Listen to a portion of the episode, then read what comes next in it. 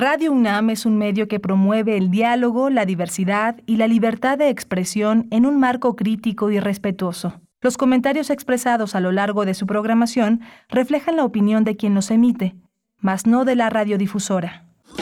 Radio UNAM presenta Primer Movimiento. El mundo desde la universidad. Jueves 23 de junio de 2022. Bienvenidos, bienvenidas, buenos días. Estamos transmitiendo en primer movimiento a través del 96.1 de la frecuencia modulada y el 860 de AM, la amplitud modulada en esta mañana. Una mañana muy, muy bella. Amaneció con un cielo un poco en tonos naranja en la capital del país, en algunos lugares de la capital hacia el sur, el oriente. Pues bueno, les saludamos desde aquí con mucho gusto, como cada mañana, todo un equipo listo ya en sus puestos. Rodrigo Aguilar se encuentra en la producción ejecutiva, Violeta Verde se está mejorando, se está recuperando eh, de la salud y pues bueno, le mandamos un abrazo. También Arturo González está en los controles técnicos y Tamara Quiroz en las redes sociales, todo el equipo en conjunto, haciendo posible este espacio de diálogo para ustedes. Les saluda también Miguel Ángel Quemain en los micrófonos. ¿Cómo estás, querido Miguel Ángel? Buenos días. Hola Berenice Camacho, buenos días, buenos días a todos nuestros radioescuchas, a la gente que hace comunidad allá en Chihuahua, en la Radio Universidad de Chihuahua, en Ciudad Cuauhtémoc, Parral, Delicias, la gran ciudad Cuauhtémoc y la gran ciudad de Chihuahua, en este esfuerzo conjunto. Esta mañana vamos a tener eh, una una mañana muy interesante porque ayer hablamos de toda esta eh, epifanía delirante que va a tener lugar en Casa del Lago y hoy vamos a hablar de la resonancia en Urano, epifanías, epifanías delirantes, dúo queer integrado por Jorge David García eh, y Carlos Hernández. Eh, también estará con nosotros Oscar Morales, que egresó de la licenciatura de Comunicación y Periodismo de la FES Aragón y que bueno ha explorado a partir de una serie de colaboraciones todo lo que tiene que ver con esta atmósfera cultural que da el mundo drag. Sí, este encuentro Resonancias en Urano, un encuentro de artistas LGBTQ y más. Eh, vamos a tener los detalles en unos momentos. También tendremos la participación del doctor Alfredo Ávila, como cada 15 días, en la sección Todo es Historia. El doctor Alfredo Ávila es investigador del Instituto de Investigaciones Históricas de la UNAM y presidente del Comité Mexicano, no, ya no es presidente del Comité Mexicano de Ciencias Sociales, pero sí es un querido colaborador de primer movimiento, investigador del Instituto de Investigaciones Históricas docente en esta casa de estudios. Sí, vamos a tener también un seguimiento de lo que ha sucedido en Oaxaca eh, con la situación eh, de las personas damnificadas por el huracán Ágata. Es, es algo que no tenemos que perder de vista, no es algo que les pase allá sino que nos pasa a todos. Cuando los oaxaqueños están en esta situación, estamos todos en esta misma situación. Y Renan Martínez eh, Casas, periodista, comunicólogo y comunicador comunitario, director de signos y sentidos, comunicación estratégica, nos hará el recuento del recuento de estos daños, pero también el recuento de la resiliencia y de la posibilidad de volver a estar en pie en ese gran estado. Tendremos para la nota internacional, nos acercamos a Ecuador y a las protestas, a las protestas en contra de pues el aumento de los precios de las gasolinas, en los productos alimenticios, en contra en general también del eh, gobierno, del manejo del gobierno de Guillermo Lazo. Vamos a conversar respecto a estas protestas indígenas de la CONAIE mm, con Jefferson Díaz, es periodista venezolano radicado en Quito, en Ecuador, es editor en jefe del medio Conexión Migrante. Sí, el ejército ecuatoriano ha ocupado los lugares, los recintos culturales, la cinemateca, la casa de cultura, la biblioteca, para hacer sus cuarteles. Es algo que ha alertado muchísimo a la comunidad internacional y bueno, vamos a tratar de eh, abordar este tema con este periodista ecuatoriano. Tenemos hoy el privilegio de hacer la poesía necesaria, proponer la poesía necesaria y también hacer una propuesta musical que la acompañe. Tendremos también los mundos posibles. Hoy es jueves y tendremos la presencia del doctor Alberto Betancourt, doctor en historia, profesor de la Facultad de Filosofía y Letras de la UNAM. Ahí mismo coordina el observatorio del G20 y nos hablará de el G7, el, el MAU hacia un mundo craquelado. Vamos a tener también eh, la presencia de Alan Pry. Alan Pry eh, tiene una propuesta que se llama King Quicatl. Eh, Alan Pry es compositor, cantautor, multiinstrumentista estadounidense y va a estar este próximo 30 de junio en la sala Ginjo Listley, un espacio muy importante para la expresión de la música contemporánea. Bien, pues ahí los contenidos para esta mañana. Ustedes nos pueden escribir. Ya saben que nos encanta que nos escriban. En realidad queremos que nos envíen sus comentarios, que nos manden fotografías del amanecer eh, desde donde nos están escuchando, lo que ustedes quieran a través de nuestras redes sociales, arroba P Movimiento en Twitter y Primer Movimiento UNAM en Facebook. Vamos con el reporte técnico diario de COVID-19. COVID-19. Ante la pandemia, Sigamos informados. Radio UNAM. La Secretaría de Salud informó que en las últimas 24 horas se registraron 29 nuevos decesos, por lo que el número de fallecimientos por la enfermedad de COVID-19 aumentó a 325.487. De acuerdo con el informe técnico ofrecido ayer por las autoridades sanitarias, en ese mismo periodo se registraron 13.364 nuevos contagios, por lo que los casos confirmados acumulados aumentaron a 5.906.953, mientras que los casos activos estimados a nivel nacional por la Secretaría de Salud son 80.156. La ONU, la Organización de las Naciones Unidas, decidió cambiar a Canadá la sede de una cumbre sobre biodiversidad que tenía previsto llevarse a cabo en China a principios de este año. Los organizadores anunciaron ayer que este cambio se debe a las continuas incertidumbres relacionadas con la pandemia global en curso. Va a ser en diciembre cuando se realice esta cumbre en la ciudad canadiense de Montreal.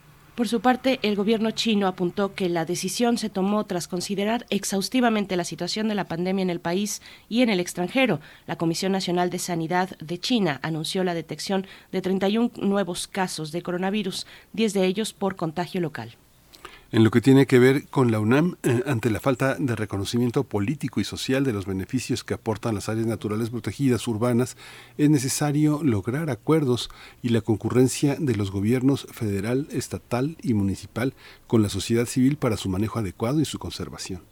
Así lo consideró Gabriela de la Mora de la Mora, del Centro Regional de Investigaciones Multidisciplinarias, el CRIM, de la UNAM, durante la sesión dedicada a bosques urbanos y biodiversidad de la ciudad, gobernanza y participación ciudadana del Seminario Permanente de Ciudades Sostenibles ante el Cambio Climático, Interdisciplina, Sostenibilidad y Justicia.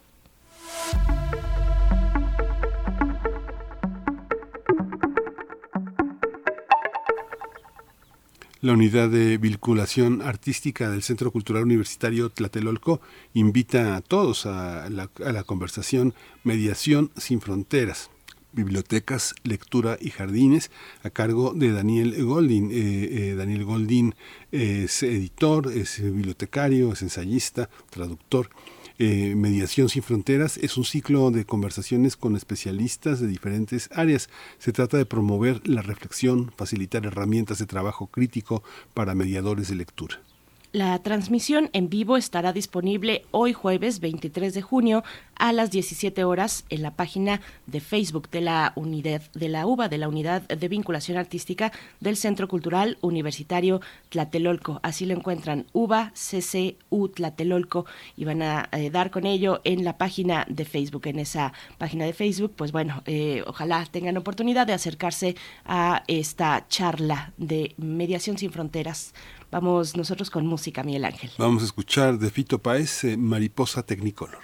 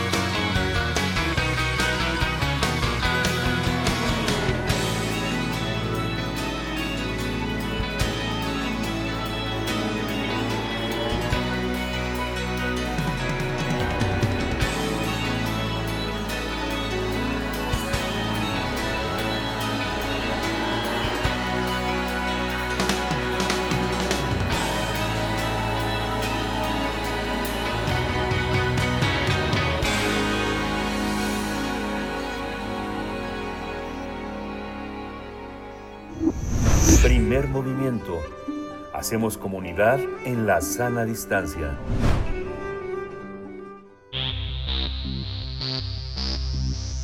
De festivales, ferias y más. Recomendaciones culturales. Por primera vez en la Ciudad de México se va a celebrar la edición de Resonancias en Urano, encuentro de artistas LGBTIQ que experimentan con el sonido. Esta actividad, este programa se va a realizar del 30 de junio al 2 de julio. El objetivo del proyecto es ofrecer un espacio donde la creación, la escucha, la vinculación y el compartir saberes permitan a los asistentes resonar en colectivo. Este encuentro se creó por y para artistas que experimentan con el sonido y se reconocen como pertenecientes o aliados a la comunidad LGBTIQ. Eh, además, trabajan el sonido con un enfoque experimental en estrecha relación con las comunidades disidentes. Esta labor implica un, auto, un autoposicionamiento ético y estético también desde un lugar de diferencias entre las normas y cánones musicales. Las actividades de resonancias en Urano van a estar organizadas con tres ejes temáticos que se desarrollarán a través de conversatorios, talleres y conciertos presenciales. El primer eje es la producción musical y procesos creativos. El segundo va a estar enfocado en las redes para la gestión y economías musicales. Y el tercero va a abordar como tema el archivo y memoria de las sonoridades diversas. Resonancia en Urano mm, se llevará a cabo en distintas sedes que se consideran espacios seguros. Vamos a tener una conversación esta mañana sobre este primer encuentro de artistas LGBTIQ que experimentan con el sonido. Nos acompañan tres invitados, eh, integrantes de Epifonías Delirantes, un dúo queer integrado por Jorge David García, conocido como Sisifonus. Gracias. ¿Cómo, ¿Cómo te llamamos? Cuéntanos y también les voy a preguntar a cada uno sus pronombres, por favor, Jorge David García buenos días. Hola, hola, buenos días. Pues si pones está bien para, para esta mañana. Mucho gusto de estar aquí. Muchas gracias. gracias. Muchas gracias, Jorge David. También está Carlos Hernández, acá Arza. Eh, eh, buenos días, eh, Carlos, bienvenido. Hola, ¿qué tal? Buenos días. Este, pues sí, cualquiera Carlos Arza está bien. Muy bien. Carlos, gracias. Y nos acompaña, bueno, ustedes dos son integrantes de este dúo queer, eh, Epifonías Delirantes, y nos acompaña también Oscar Morales, egresado de la licenciatura en Comunicación y Periodismo por la FES Aragón. Durante más de cinco años ha explorado el periodismo cultural, la fotografía de concierto y el fotoperiodismo a través del blog Bring My Noise y otras publicaciones dentro y fuera de México. Oscar Morales, gracias por estar esta mañana. Bienvenido. Hola, este, muchas gracias por el espacio, estoy muy emocionado. Ay, nosotros también. empezamos con eh, Jorge Carlos. Eh, Jorge, eh, cuéntanos en qué, en qué consiste estas epifanías, epifonías, epifonías porque son sonoras, epifonías delirantes, cómo han trabajado ah, en conjunto Carlos y tú, y cuéntanos un poco la experiencia y en un momento vamos con Carlos para que complemente lo que tú tiendas sobre la mesa. Sí, claro que sí. Pues nosotros nos concebimos como un dúo queer eh, que experimentamos con, con sonido. Eh, bueno, hay muchas cosas que decir sobre epifonías. Eh, por un lado, bueno, nosotros somos una, una pareja queer que pues que encontramos en la experimentación sonora una manera mm, pues de compartir la experiencia que hemos tenido jugando con cualquier tipo de objeto que resuena y a partir de ahí creando sonido. Eh, y esto es algo que nos ha llevado también a la exploración audiovisual. Entonces nosotros básicamente hacemos performance audiovisual, donde proyectamos sonido, donde proyectamos imagen y también a partir de ahí pues compartimos nuestra idea, nuestra convicción eh, de que la música debe ser algo incluyente, ¿no? Algo que una persona y donde quepan todas las cuerpas, todas las sensibilidades, eh, eso también para nosotros Epifanías ha sido un espacio para llevar una especie de activismo desde el cuerpo, la cuerpa y desde el sonido, eh, pues difundiendo también el movimiento LGBTQ+, ¿no? del cual somos parte. Carlos dice, dice su eh, invitación que es un dúo que está en la experimentación, que trabajan a partir del glitch, el ruido y la remezcla como ejes creativos, conciben el arte como un espacio para crear experiencias convivenciales regidas por la inclusión, la escucha y el cuidado. Para quien no está acostumbrado a este lenguaje y a estas prácticas, ¿en qué consiste esta experimentación sonora? ¿Qué es el glitch, qué es el ruido y qué es la remezcla? ¿Cómo se, cómo se trabajan? Eh, bueno, pues eh, nosotros nos desenvolvemos desde el ámbito de la música. Eh, tenemos una formación al respecto. Entonces, desde ese lugar, pues básicamente empezamos a, a cuestionar cánones, tanto estéticos como, eh, pues sí, percepción que se tiene en torno a lo que es música, a lo que no es música. Y pues también desde esta postura de, de lo queer, de eso que es disruptivo, de eso que permite cuestionar eh, lo que es normativo, eh, pues abordamos estos términos. Eh, por ejemplo, el glitch en tecnología se concibe como ese error informático, pero ha sido extendido al ámbito artístico por, sobre todo por lo estético. Entonces, varias de la obra que, que realizamos y trabajamos, pues abordamos esta estética del error, no nada más eh, por lo que produce eh, a manera de, pues sí, de, experiencia estética, sino también lo que simboliza esa apreciación de, del aparente error. Y lo mismo sucede con el ruido. El ruido de pronto es este sonido que, que molesta, que irrumpe, pero nosotros lo resignificamos y lo llevamos hacia ese lugar de posibilidad, de cuestionar, de escucha también porque igual en nuestro trabajo se centra mucho en las voces disidentes, entonces eh, a partir de ahí pues exploramos y, generamos, producimos creativamente esto. Oscar, ¿qué papel, eh, eh, Oscar Morales, eh, estudiaste comunicación y periodismo de la FES Aragón, una carrera como propicia para entrar en este primer encuentro de artistas y colocarlo pues en medios, generar los contenidos, de la fotografía. Cuéntanos un poco qué, cómo ha sido este proceso para ti, qué papel juegas ahora. Pues este, esto yo lo llevo explorando desde, desde la universidad este, ahí empecé como un proyecto con unos amigos, este, porque mi, mi interés era dedicarme al periodismo musical desde un principio, básicamente desde que entré en la carrera. Y, y pues después de ese proyecto yo abrí un blog que se llama Bring My Noise y fue donde yo me empecé como a mover este a la par mientras estaba estudiando en, en la universidad este estudiaba en la tarde y en la mañana a veces me iba a a conferencias de prensa de, de artistas o de festivales o hacía entrevistas y de ahí me, me lanzaba a, tomar mis clases normales.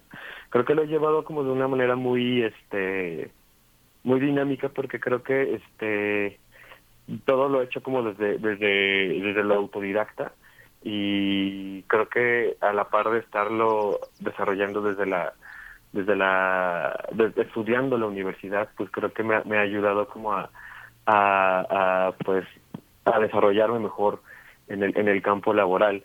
Este y mi papel ahorita creo que es más que nada como esta parte de de, estar explorando este de, nuevos artistas estar buscando por este en, nuevos sonidos buscando en donde pueda y en, en, donde, en lo que se me aparezca en mi en mi radar musical este y es, y es una y es una chambota porque de repente pues me encuentro cosas muy interesantes de aquí en México pero también me, me ha aventado en explorar cosas en países que desde hace años no era imposible, era imaginable, o sea, me he encontrado cosas de Japón, me he encontrado cosas de, de Medio Oriente, cosas de Senegal, cosas de Taiwán, entonces creo que mi, mi, mi labor, mi labor y, y, y mi chamba es este estar en búsqueda de nuevos sonidos, de nuevos, de nuevas experiencias sonoras y de nuevos artistas. Fíjense que cuando nuestro jefe de, noticias, mm, Antonio Quijano, nos comentó que platicaríamos con ustedes de este proyecto Resonancias en Urano, de inmediatamente, inmediatamente pensé en este libro de Paul Preciado, Un apartamento en Urano, Crónicas del Cruce, y, yo creo que va por ahí seguramente, y porque, porque tiene todo el sentido, el título y la misión de este evento que ustedes están organizando, Resonancias en Urano, que por supuesto, bueno, eh, apela al, al uranismo, al, sí, al uranismo, pero también a, pues, a, los cuestionamientos, ¿no? Sobre una norma, eh, para el caso de ustedes, pues una norma sobre los sonoros, sobre la escucha también. Cuéntenos cómo surge, cómo surge Resonancias en Urano y si le atiné con Paul Preciado, seguramente sí, eh, eh, pero cuéntenos ustedes, por favor, Sisifonos. Sí, sí, exactamente, tal cual es la referencia. Un día Alfonso y yo fuimos a, tomar un café y, yo iba muy emocionado porque acababa de comprar ese libro y cuando empezamos a leerlo, pues vimos que resonaba mucho con, con lo que nosotros nosotros vivíamos eh, y nos empezamos a emocionar pensando que pudiéramos crear una, especie de apartamento musical. Ya teníamos la idea de hacer un festival de música experimental con enfoque LGBTQ+, pero cuando leímos el, eh, la introducción de un apartamento en Urano, nos dimos cuenta de que lo que nosotros hacíamos tenía mucho que ver con el cruce, justamente. Eh, Paul Preciado habla del cruce como este espacio en el que las cosas no son ni totalmente una cosa ni totalmente la otra, sino que justamente habitan en esa frontera. En esa frontera hay toda una posibilidad de ganas, de colores, de sonoridades, y pensamos que eso es lo que nosotros queríamos hacer, ¿no? Entonces, por eso también el festival eh, lo hemos pensado como un espacio cruce, donde pueden haber personas que hacen músicas muy diversas y que sin embargo eh, pues se identifican o nos identificamos con la idea de la inclusión, con la idea de la diversidad, de la diferencia y sobre todo con la idea del, resonar, ¿no? Porque el resonar finalmente es un vibrar juntos, es, el hecho de que si yo vibro, si yo hago un sonido, eso puede hacer que otra persona se mueva y que otra persona se conmueva. Entonces finalmente pues creemos que la idea de poder pensar tiene que ver con eso, ¿no? Con conmovernos y a partir de conmovernos crear un mundo, pues un mundo más bonito, en ese sentido de, de que sea un mundo donde quepamos más personas y donde podamos disfrutar la diversidad. claro. Bueno, en ese en ese libro eh, Paul Preciado dice mi, mi condición trans es una nueva forma de uranismo no soy un hombre, no soy una mujer, no soy heterosexual, no soy homosexual, soy un disidente del sistema sexo-género. A mí esa frase de verdad que, me ilumina mucho, pero cuéntanos, Carlos, eh, cómo, pues cómo conciben, cómo conciben, qué es lo que nos puedes comentar tú respecto a resonancias en Urano. Eh, pues sí, creo que eh, también en nuestro entorno pues hay pues personas que, que pertenecen a esta comunidad trans que de alguna forma son nuestros maestros, porque precisamente a partir de sus experiencias, de, escucharles, eh, de acompañarles, eh, pues hemos percibido esos cruces como esa posibilidad de, explorar, de expandir las experiencias, y en este caso Resonancias en Urano, pues emergen eh, también con plena conciencia de que, por ejemplo, lo LGBTQ es solo una generalidad porque pues cada letra tiene su particularidad, cada letra tiene su su propio su propia complejidad. Entonces, Resonancias en Urano pues básicamente es pues haciendo metáfora. Eh, es un apartamento donde entramos eh, todo mundo, podemos compartir, convivir y pues como dice Sísifo, pues resonar. Oscar, ¿cómo, ¿cómo, lo ves tú? También, bueno, eh, ¿y qué significa este espacio? Un espacio seguro para quienes, eh, porque cuando llega el mes de, junio, pues vemos un montón de corporaciones, ¿no? Que se suben a la ola del orgullo, se, se pintan de arcoíris, pero finalmente, pues no, no están eh, actuando en consecuencia realmente. hacen un modo o, o emplean esta cuestión de un modo poco ético, creo yo, y, hay, una, hay, hay, una crítica ahí fuerte también cuando, cuando llega este momento. ¿Cómo ver desde ahí, desde ese espacio eh, de crítica, de disidencia también a resonancias en Urano, Oscar? Pues creo que eh, eso sí pasa mucho con las bueno, bueno con las corporaciones, pero también pasa mucho en los medios de comunicación, sobre todo los especializados como en la cultura, en, en el cine o en el arte, como vemos este que, que estos medios, sobre todo en lo musical, este es el único mes donde este solo este prestan atención a, a, los artistas que forman parte de la comunidad LGBT entonces como nada más durante ese tiempo es este son importantes y son relevantes pero pues este termina el mes se van las, los arcoíris y se va como esa atención que, que que, que recibieron esa mínima atención que recibieron este durante todo este corto tiempo. Entonces creo que también es importante este espacio porque no solo es este reconocer a estos artistas durante un solo mes. O sea, la idea es que, que, que se les reconozca, que se les aprecie este durante todo el resto del año porque pues también este independientemente de que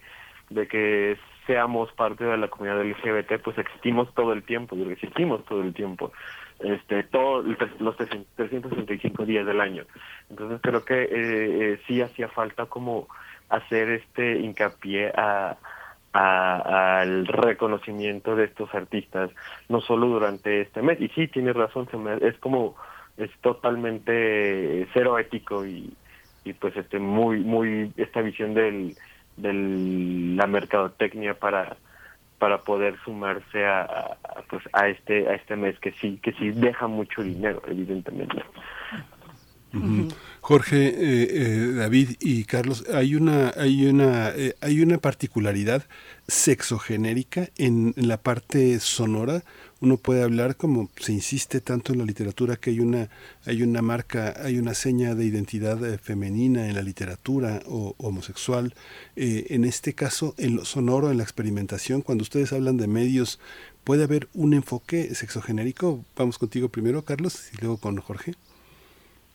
Eh, pues fíjate que es muy interesante esa pregunta porque justo yo también me lo he preguntado y lo he platicado con otros colegas eh, y nos preguntamos cómo nuestra exploración y creación está atravesada por nuestra experiencia de vida, por nuestra identidad, nuestro posicionamiento ante pues sí, la sociedad y ante nosotros mismos. Y eh, pues a veces sí, eh, por ejemplo, eh, el trabajo que hemos hecho desde Epifanías está totalmente atravesado por nuestra identidad, por nuestra sexualidad eh, y también el trabajo de, de otros está atravesado por sus historias personales. Sin embargo, también nos cuestionamos qué significa diferenciar la sonoridad como parte de esta identidad eh, y nos preguntamos también si, la misma creación no habla por sí misma. Entonces, eh, yo al menos todavía no tengo una respuesta concreta al respecto. Lo que sí creo es que mucho de, lo personal eh, se plasma en el trabajo sonoro. Y eso pues puede interpelar de diferentes maneras a quien se acerca pues sí a estos trabajos. Hay una hay una parte Jorge que es eh, muy interesante porque bueno cuando uno escucha a Klaus Nomi o a David Bowie eh, eh, o Lori Anderson hay una parte en la que hay un atravesamiento de las posibilidades de la voz y de lo sonoro en su relación con, con, lo operístico, con el canto tradicional y que parece desbordado, que ya parece transfronterizo. Son estos experimentos los que nos acercan a esta transgresión de lo de lo sonoro sexogenérico, Jorge? Pues definitivamente algo algo hay de eso, pero yo quisiera retomar eh, hace un momento se leyó una cita del libro de que creo que es muy importante porque pone el énfasis en el tránsito, ¿no? El cruce como un espacio de tránsito y como un espacio que justamente opera desde este no estar fijas, fijos, fijos en un lugar, ¿no? Eh, creo que en, epifonías en general algo que hemos discutido mucho es que mm, no nos sentimos tan interpelados por la idea de una música que debe ser de cierta forma y que debe responder a una identidad fija, porque nosotros no somos así, ¿no? Eh, en realidad estamos cambiando todo el tiempo y creemos que algo que, que nosotros observamos en la comunidad LGBT y más y en, muchas comunidades es que estamos cambiando. Y en ese sentido, ahora que mencionabas como Lori Anderson, que experimentan con, su voz, la voz es algo que siempre está cambiando. Eh, algo que hemos eh, trabajado en Epifones, yo también he estado trabajando en mi, en mi propio trabajo, es la voz como un espacio de tránsito, donde todo el tiempo estamos mutando de voz y creemos que también la cuestión sexogenérico afectiva es así todo el tiempo estamos mutando de sensibilidad, estamos mutando en nuestro sentido de ser, de amar, de creer, de convivir. Y, y algo que nosotros buscamos en la música de Epifonías, por ejemplo, es eso, que es una música de tránsito. Si ustedes escuchan alguna de las piezas que hemos hecho, eh, de repente estamos en un lugar y empezamos a ir a otro y nos interesa el, generar un espacio de escucha donde las personas se sientan libres de cambiar. Eh, y la voz definitivamente y la experimentación vocal es un espacio donde podemos estar cantando, después podemos estar riendo, después podemos estar gritando, llorando, gimiendo, eh, eh, murmurando y en ese cambio reconocemos algo muy humano con lo que nos identificamos profundamente. Entonces sí, creo que ahí las voces experimentales nos acompañan de una manera muy cercana. Oscar Morales, ¿cómo, cómo construir una, una imagen de una, de una actividad como esta, como Resonancias eh, eh, en Urano, en el ámbito mediático? Resonancias en Urano es una actividad que está en el marco de muchas otras en la que generalmente la prensa o de espectáculos o cultural o la prensa de ciudad aborda eh, lo que sucede de una perspectiva de extrañeza. Eh, un poco se ve siempre a quienes forman parte de la comunidad eh, LGBTIQ más eh, como algo extraño, como algo a lo que desde los medios no pertenecemos, como si la portada de un periódico, de una revista, fuera una ventana que se asoma algo extraño, ¿no? que es inusual. ¿Esto es, es, es parte de lo que hay que cambiar en los medios?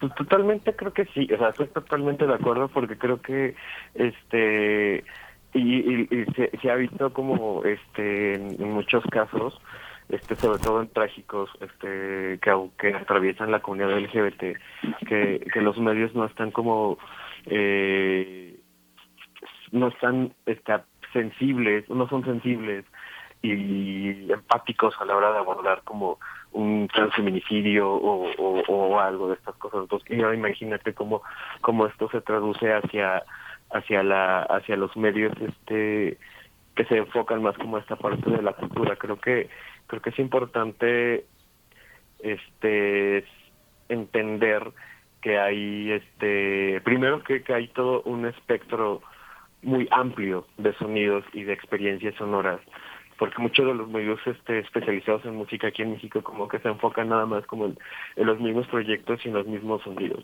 Creo que es algo que falta mucho en, la prensa este, musical, el, enfocarse y el abrirse este, a, otros, a otras experiencias sonoras, a otros sonidos, a otros experimentos y a otros proyectos musicales de otros países que no solo sean este Estados Unidos o gran parte de Europa. Eso eso por una parte y por la otra también justo a sensibilizarse eh, con, con los demás artistas al, escuchar sus experiencias y, y, los más pertenecientes a la comunidad LGBT al, al entender y a comprender este que su música sí es parte de de esa de esa experiencia y de su existir entonces creo que sí es una labor bastante importante este el estar este comunicando este este proyecto y sobre todo estar este convenciendo a, a, espacios como este para para poder este hablar de esto porque es necesario son necesarios estos espacios este para para para apoyar a los artistas y sobre todo también para hacer comunidad para hacer comunidad, por supuesto. Pues nos vamos acercando al cierre y les pediría que nos den las coordenadas de resonancias en Urano. Son varias sedes. ¿Qué podemos encontrar concretamente? ¿Quiénes están invitados? Cuéntenos, por favor, Carlos. Eh, sí, pues las actividades van a realizarse durante tres días. Empezamos el jueves 30 de junio en esta librería que está en Zona Rosa, que es muy eh, famosa y, eh, afín a la comunidad, que se llama Somos Voces. Ahí tendremos el primer taller, que es sobre eh, derechos de, autor para artistas independientes. Y también llevaremos a cabo un, con Horacio Ruiz, y también llevaremos a cabo un conversatorio en torno a el archivo sonoro y aquí van a participar pues, personas de diferentes colectivas, como son Alicia Cruz, Caleb Ávila de Colectivo Castalia y Alonso Hernández de Archivos y Memorias Diversas.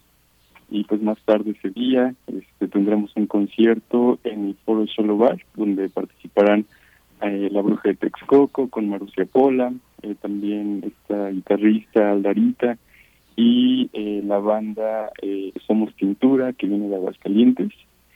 El segundo día, eh, no sé si me quiere apoyar, sí, Sí, bueno, Sí. el segundo día vamos a migrar a un espacio muy, muy especial, que es un comedor comunitario eh, enfocado en la comunidad LGBTQI+, que es eh, Manos Amigues, y ahí vamos a, a comenzar con un taller de Richard Villegas sobre presa- prensa para músicas, músicas independientes. Después tendremos un conversatorio eh, que va a estar dedicado a las redes autogestivas y los espacios para artistas de la comunidad. Y ahí va a estar Emilia Vagabonde de Los Explas, May Ortiz de Somos Voces, justo el espacio donde tenemos el primer día, y Rudy Arcadia y Alejandra Guzmán, que son parte de- del equipo de Manos Amigues, y vamos a cerrar ese segundo día, el primero de julio, eh, con un concierto que va a comenzar con una activación poética, que es una sorpresa que estamos preparando con eh, amiga eh, Neura Cholot, y después un concierto estelar con la gran también guitarrista, artista eh, Valis Ortiz eh, con su proyecto de Mamitas Nerviosas Nerviosas, claro. y eso será el día 2.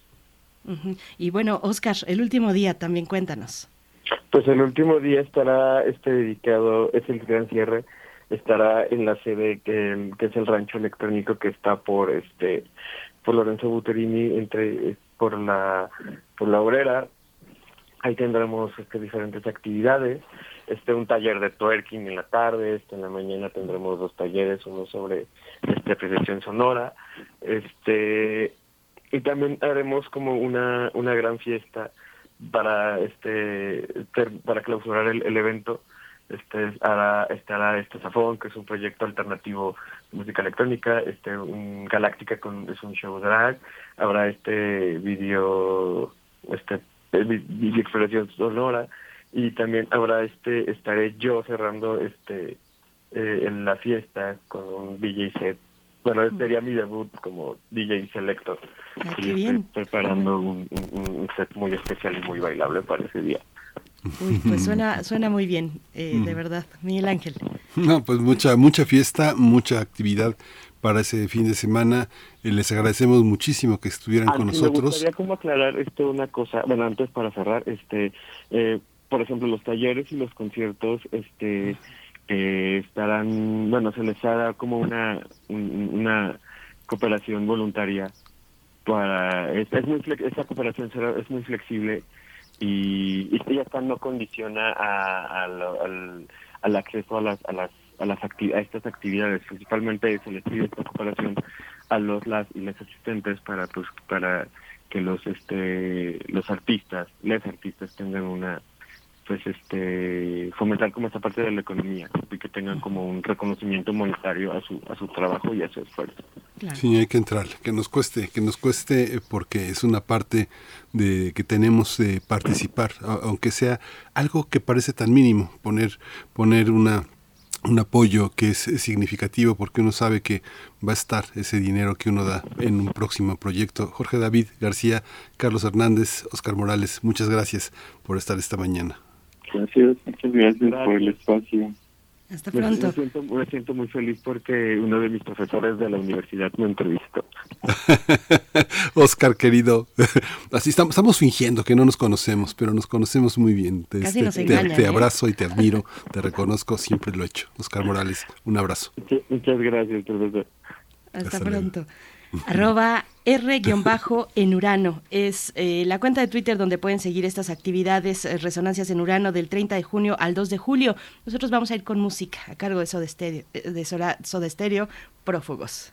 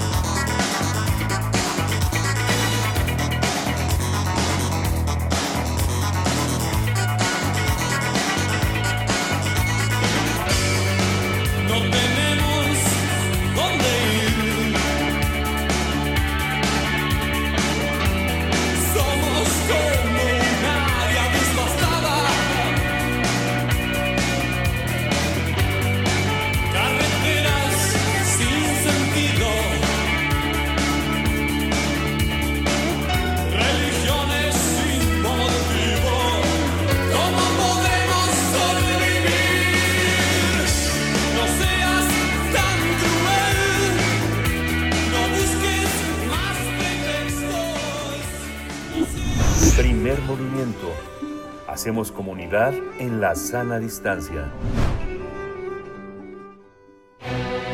Todo es historia.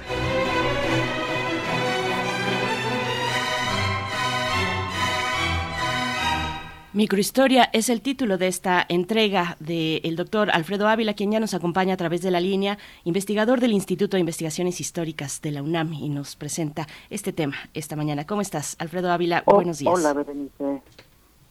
Hola, Alfredo, buenos días. Miguel Ángel, buenos días. Oigan, ¿qué creen? Que les voy a cambiar de tema. Ah, me sí. estuve preparando, me estuve preparando con el tema de la, de la microhistoria por una nueva lectura que estoy haciendo de, de Carlos Ginsburg, pero, pero eh, eh, esta mañana al ver las, las noticias y todos los acontecimientos lamentables eh, eh, con eh, dos sacerdotes jesuitas, pensé que valdría la pena hablar un poco de la historia de los jesuitas en México de cómo llegó cómo llegó esta orden, cuál ha sido la importancia y las contradicciones que ha tenido, porque es, es- una orden, finalmente es una orden católica y eso implica que aunque hay muchos grupos eh, radicales y hay, hay muchos grupos eh, eh, con una visión social eh, que, que buscan la mejoría particularmente de los grupos más desprotegidos, pues bueno, finalmente su raíz católica también tiene un elemento de conservadurismo eh, eh, enorme. Y esto ha generado que a lo largo de, la historia de, este país, la Compañía de Jesús haya mostrado precisamente esas, esas contradicciones. Por poner un ejemplo, en el siglo XX, eh, al comenzar el siglo XX, la Compañía de Jesús fue una de las órdenes que eh, abanderó un proyecto de organización obrera, de organización, sí, fundamentalmente mutualista, eh, pero, pero no nos imaginemos que, que pensando solo en los obreros, sino que era más bien una, un, un, un catolicismo que se llamó catolicismo intransigente, antiliberal, anticapitalista, antidemocracia, eh, eh, muy, muy comunitario, muy basado en la iglesia, y bueno, no resulta extraño que, eh, sobre todo en, en las primeras tres décadas del siglo del siglo XX, pues haya sido la, la, comunidad jesuita la que más apoyó eh, este tipo de catolicismo muy activo, pero muy reaccionario, muy muy antiliberal, muy antidemocrático.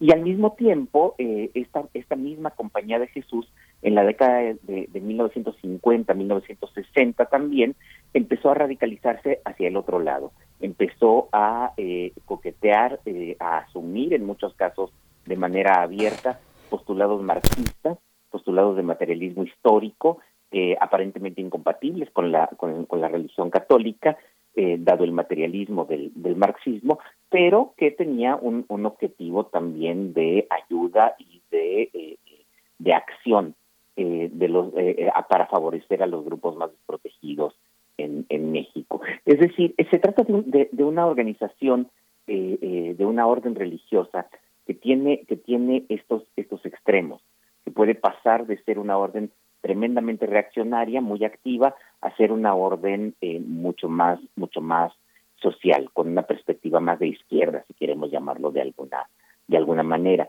Y eso es algo que me parece interesante. Y, me- y- quiero resaltar también otro, otro elemento. A diferencia de, de otros grupos eh, eclesiásticos, de otros grupos dentro de la Iglesia Católica, eh, en la Compañía de Jesús, y esto lo notó el historiador Jean Beyer hace, hace ya muchos años, eh, la Compañía de Jesús ha tendido en el siglo XX mexicano y, en lo que va del XXI a ser una orden eh, intelectual. Más de la mitad de los jesuitas eh, durante el siglo XX se dedicaban a tareas científicas, académicas, literarias.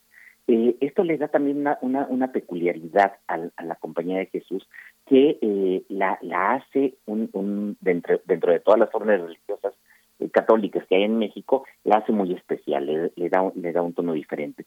Y esto se debió en muy buena medida al fracaso de la estrategia eh, eh, del, del catolicismo reaccionario, el catolicismo ultramontano de, eh, de los- las primeras tres décadas del siglo XX. Como dije, durante eh, esas primeras tres décadas los jesuitas apoyaron un catolicismo que se llamó intransigente. Y eh, ante el fracaso y los acuerdos que hubo, sobre todo ya con los gobiernos de, calles y, y del maximato para eh, sofocar la rebelión la rebelión cristera, eh, la Compañía de Jesús se dedicó fundamentalmente a, promover sus ideas, a promover sus enseñanzas en el medio eh, educativo. Eh, hay instituciones tan importantes como el Instituto Patria, una escuela fundamental en la que tantas personas se formaron, personas que no necesariamente siguieron el, camino eclesiástico ni se convirtieron en jesuitas, mucho menos, de hecho, eh, eh, se trató de una, de, una institución eh, bastante abierta en, ese sentido, hasta por supuesto lo que hoy, lo que hoy resalta más en la Compañía de Jesús, que son la red de universidades jesuitas que hay en toda la República, principalmente en la Ciudad de México, en Puebla y en Guadalajara, pero también en el norte del país son, son muy importantes. Y el segundo grupo en el que más ha destacado la compañía de Jesús en México, y esto fundamentalmente desde la década de 1950, antes también era importante, pero desde 1950 adquirió una enorme importancia, fueron las labores eh, misioneras, particularmente en el norte de la República. Eh, y, bueno, esto nos conecta con eh, el caso lamentable que, del que nos hemos enterado en, en, los últimos en los últimos días. Entonces, sí me parece me parece interesante resaltar esta doble condición de la Compañía de Jesús, esta doble condición de, de, esta orden, que como ustedes saben, pues fue una orden que, que nació en defensa de la religión católica, fue una orden que nació en contra de los movimientos reformistas y de los movimientos protestantes del siglo del siglo XVI. Eh, todo el mundo conoce eh, la historia de Ignacio de Loyola y de cómo este este hombre consigue eh, eh, convertirse en líder de un grupo religioso, una especie de orden religiosa que a diferencia de las órdenes religiosas de, ese momento, pues no tenía ni la intención de retirarse a la vida a la vida eh, contemplativa o de meditación o de adoración a Dios aislada del mundo como habían sido los, los monjes y, las órdenes que se habían inspirado en el modelo de, San Benito, los benedictinos y, algunos otros grupos, y tampoco eran mendicantes como los franciscanos, sino que se trataba de una orden que además se llama compañía, la compañía de Jesús, eh, una orden militar, una orden que tiene un capitán, una orden que tiene una especie de estructura eh, militar con rangos eh, muy firmes y que eh, le rinde obediencia exclusiva al Papa. Todas las órdenes religiosas finalmente reconocían al Papa eh, como cabeza de la como cabeza de la Iglesia, pero hay que recordar que la Iglesia católica en realidad era mucho más descentralizada de lo que es actualmente antes del siglo XIX de manera que buena parte de los grupos religiosos anteriores al siglo XIX, pues también aceptaban la soberanía de los reyes, también aceptaban el gobierno de, los obispos locales, mientras que la Compañía de Jesús rechazó desde un inicio todo eso para someterse fundamentalmente al, al Papa. Y esto, y esto es algo que, como sabemos, les ocasionó muchos problemas, sobre todo ya en el siglo XVIII, en muchos países, cuando las monarquías en, en, ese eh, proceso de fortalecimiento que vemos en el siglo XVIII con la monarquía española, pero también en Nápoles, en Francia, en Portugal eh, y en otras partes, pues terminan expulsando a los jesuitas e incluso termina disolviéndose la orden durante algunos durante algunos años.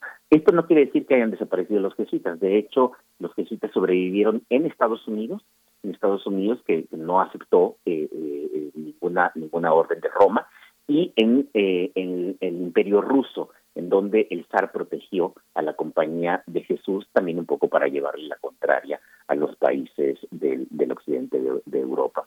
en el caso en el caso de Nueva España la compañía de Jesús terminó abocándose a distintas a distintas áreas de fundamentalmente de educación y aquí viene un, tema interesante del cual eh, yo creo que tenemos que hablar eh, eh, después con, con, más calma. La Compañía de Jesús fue expulsada de la Nueva España, igual que fue expulsada de todos los dominios de la monarquía española por el rey Carlos III. Y a partir de allí se generó una idea en, México de que la Compañía de Jesús era una estaba integrada por personas ilustradas, proto-patrióticas o proto-nacionalistas, y que eh, eh, se trataba pues de la vanguardia eh, política e intelectual de la Nueva España. Esto no es del todo cierto. Esto habría que matizarlo muchísimo. Eh, lo que sucede es que tenemos los testimonios que algunos jesuitas, algunos jesuitas escribieron fuera de Nueva España una vez que fueron exiliados, en los que se muestra la nostalgia por su patria, y hay algunos de ellos, sin duda, como eh, Francisco Javier Alegre y por supuesto Francisco Javier Clavijero, eh, tremendamente ilustrados. Pero también hubo muchísimos jesuitas, de los cuales por supuesto no nos acordamos, que fueron tremendamente reaccionarios y que fueron eh, eh, pues muy muy oscuros, muy poco muy poco ilustrados. En esto no se diferenciaba la Compañía de Jesús de ninguna otra orden. es, es interesante tratar de matizar eso y hay que y hay que señalar incluso que durante que una de las razones por las cuales la Compañía de Jesús fue expulsada de los dominios españoles, eh, no solamente fue por, por, la obediencia eh, directa al Papa, por encima de la obediencia al rey de España, eh, algo que, que, ya mencioné, sino también porque los, los ministros ilustrados de Carlos III consideraban que la Compañía de Jesús era una orden tremendamente reaccionaria. Florida Blanca, el conde de Florida Blanca, y, pero incluso incluso alguien más conciliador como, como Aranda, eh, consideraban que la Compañía de Jesús no podía ni siquiera reformarse de tan conservadora y tan reaccionaria que, era. Entonces, esa fue también una de las razones por las cuales eh, la monarquía decidió expulsarlos de, todos sus dominios. esto lo, comento porque, como dije, tenemos la creencia de que los jesuitas fueron una especie de vanguardia intelectual y política, pero eh, hay que hay que tomarlo con pinzas Sí, algunos de ellos lo fueron, pero la mayoría de los jesuitas expulsados pues era enormemente reaccionario, lo cual abona un poco a esto que, les he estado diciendo de, de una compañía, de una orden religiosa que se mueve como entre los dos extremos. Se mueve en un extremo muy, podríamos llamarle progresista, pero al mismo tiempo enormemente reaccionario. Y bueno, finalmente ahora en el siglo XXI hay un papa que forma parte de, de esa orden, de la Compañía de Jesús, y que pues está eh, está sacudiendo algunos de los eh, eh, no de los fundamentos de la iglesia pero sí de esos convenios que la iglesia había ido formando en los últimos siglos y que han sido muy dañinos para para los fieles para la gente con, con múltiples casos de, abusos que siempre habían sido protegidos y que parece que finalmente un papa jesuita ha tratado de, por lo menos de sacarnos a la luz y de hacer algo. Sí, pues muchísimas gracias, Alfredo. Da, es un tema que has tocado, es flamígero como lo has tocado, pero pienso que es la diversidad eh, jesuita en México y en Europa es algo que ha sido fundamental para entender el proceso de también de los poderes, de la organización de los poderes tanto de la derecha como de las eh, personas que están más del lado de la comunidad, de las personas que viven eh, su, incluso en la vida laica. Muchas gracias, Alfredo Villa. Vamos a continuar. Vamos a continuar con esto. Muchas gracias. Despedimos a Chihuahua.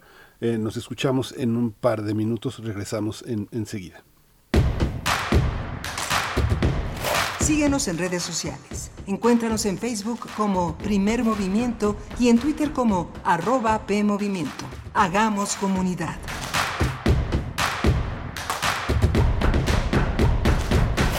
Hipócrates 2.0 Mantenerse informado es parte importante de la vida. La información nos da la oportunidad de tomar las mejores decisiones, principalmente para la salud. Soy Mauricio Rodríguez, conductor de Hipócrates 2.0, donde cada semana llevamos para ti los mejores contenidos y especialistas en materia de salud. Escúchanos. Hipócrates 2.0, martes a las 18 horas, por Radio UNAM. Experiencia Sonora. La ciencia que somos. La ciencia que somos. Iberoamérica al aire. Descubre la ciencia que está presente en tu día a día a través de cápsulas, reportajes, entrevistas y reportes en vivo. Viernes de 10 a 11 horas por el 96.1 FM. La ciencia que somos. Iberoamérica al aire. Una coproducción de Radio UNAM y las direcciones de divulgación de la ciencia y de las humanidades. Las mexicanas y mexicanos volvimos a hacer historia Una vez más, fueron millones quienes salieron a votar por un cambio honesto, profundo y verdadero. El camino de la transformación llegó a más estados y nuestro movimiento crece con fuerza en todo el país. Esta es una celebración de todas y de todos. Gracias a tu confianza, ganó la esperanza. Amor con amor se paga. No les vamos a fallar. Morena, la esperanza de México para que vean los problemas tan brutales que tenemos que enfrentar en las ciencias de la vida cuando no podemos definir nuestro tema de estudio. Te invitamos a seguir la transmisión del curso ¿Qué es la vida? del Dr. Frankenstein al problema de los virus. Un tema que toca el arte, la literatura, la filosofía, el derecho que impartirá Antonio Lascano los miércoles 18 y 25 de mayo y 1 y 8 de junio a las 17.30 horas, a través del canal de YouTube de culturaendirecto.unam. Más información en grandesmaestros.unam.mx o escríbenos a grandesmaestros.unam.mx. No te lo pierdas. Queremos escucharte. Llámanos al 55 36 43 39 y al 55 36 89 89. Primer movimiento. Hacemos comunidad. Ya son las 8 de la mañana con 4 minutos. Estamos enlazados a, la radio Nicolaita, allá en Morelia, Michoacán, ese gran estado que también fue uno de los estados que recibió a la Compañía de Jesús. A muchos jesuitas se formaron allá en Valladolid, en ese, en ese horizonte. Estamos aquí en la Ciudad de México, en Adolfo Prieto 133, Arturo González en la operación técnica de la cabina, Rodrigo Aguilar en la, en la eh, producción ejecutiva de primer movimiento, mi compañera Berenice Camacho Buenos días, Berenice, querida Berenice. Mira, buenos días. Buenos días, buenos días, ¿cómo estás? Gracias a todo el equipo a quienes están pues prestando sus oídos a este espacio de, de pues un espacio de comunidad. Estamos llegando así a la segunda hora. Eh, también, también saludo a la radio Nicolaita en el 104.3 de la frecuencia modulada que nos permite llegar allá a Morelia. Saludos, saludos a toda la comunidad que nos está escuchando por allá en Morelia. ¿Desde dónde nos escuchan? Cuéntenos en redes sociales. Estamos, eh, ya saben, las coordenadas, arroba P Movimiento en Twitter, Movimiento UNAM en Facebook. Nos decía por acá, nos, nos mandan una postal muy bella. Eh, Gabriel del Corral nos dice desde Playa del Carmen y un amanecer bellísimo. Qué envidia. Gabriel del Corral, pues eh, aprovechalo mucho, que, que te llene los ojos, que te llene eh, pues el alma también, esos amaneceres bellísimos del Caribe. Pues nosotros empezamos en esta segunda hora, vamos a tener en un momento en nuestra nota nacional el seguimiento a la situación en Oaxaca, luego del paso del huracán Ágata. Vamos a hacer pues este seguimiento sobre los daños hacia las personas damnificadas por este eh, fenómeno natural. Vamos a estar con Renan Martínez Casas, comunicólogo, periodista y comunicador comunitario. Es director de Signos y Sentidos Comunicación Estratégica. Sí, vamos a vamos a tener también en esta en esta segunda hora de primer movimiento. También otros otros temas que son que están eh, vinculados al, a la este también a estas protestas indígenas en, en Ecuador. Un tema un tema tremendo un tema que ha sido eh, para para el para este orbe para todo el, Sudamérica un tema también emergente que también toca Bolivia toca Perú toca Paraguay este toca este muchos de los espacios que tienen una comunidad indígena emergente eh, que protesta que tiene cada vez más certeza de sus derechos y que ahora tiene un enfrentamiento eh, radical con las autoridades y con el ejército en estos momentos sí, y es que acercarse, ver estas imágenes, leer estas crónicas, informarse sobre lo que está pasando en el Ecuador, pues es ver eh, ese momento de, ver el actuar organizado de las naciones indígenas desde las bases, desde las comunidades, desde las casas articuladas, pues con mucha claridad en su lucha, pues uno piensa eh, eh, que, América o, o, se le reafirma a uno la, pues el entendido de que América Latina es es indígena. Lo vemos en Chile, lo vemos en tantos lugares, en nuestro propio país, por supuesto. Esa organización de base que sale cuando tiene que salir hacerle frente a lo que le tenga que hacer frente, en este caso a un gobierno, a un gobierno de derecha como es el gobierno de Guillermo Lazo en el Ecuador. Vamos a tener esa crónica, también un acercamiento, como lo dices bien, con Jefferson Díaz desde allá, desde eh, Quito, desde la capital de Ecuador. Nosotros estamos también esperando sus comentarios en redes sociales respecto a estos temas y lo que nos quieran proponer esta mañana. Vamos, vamos ya con nuestra nota nacional. Nota nacional.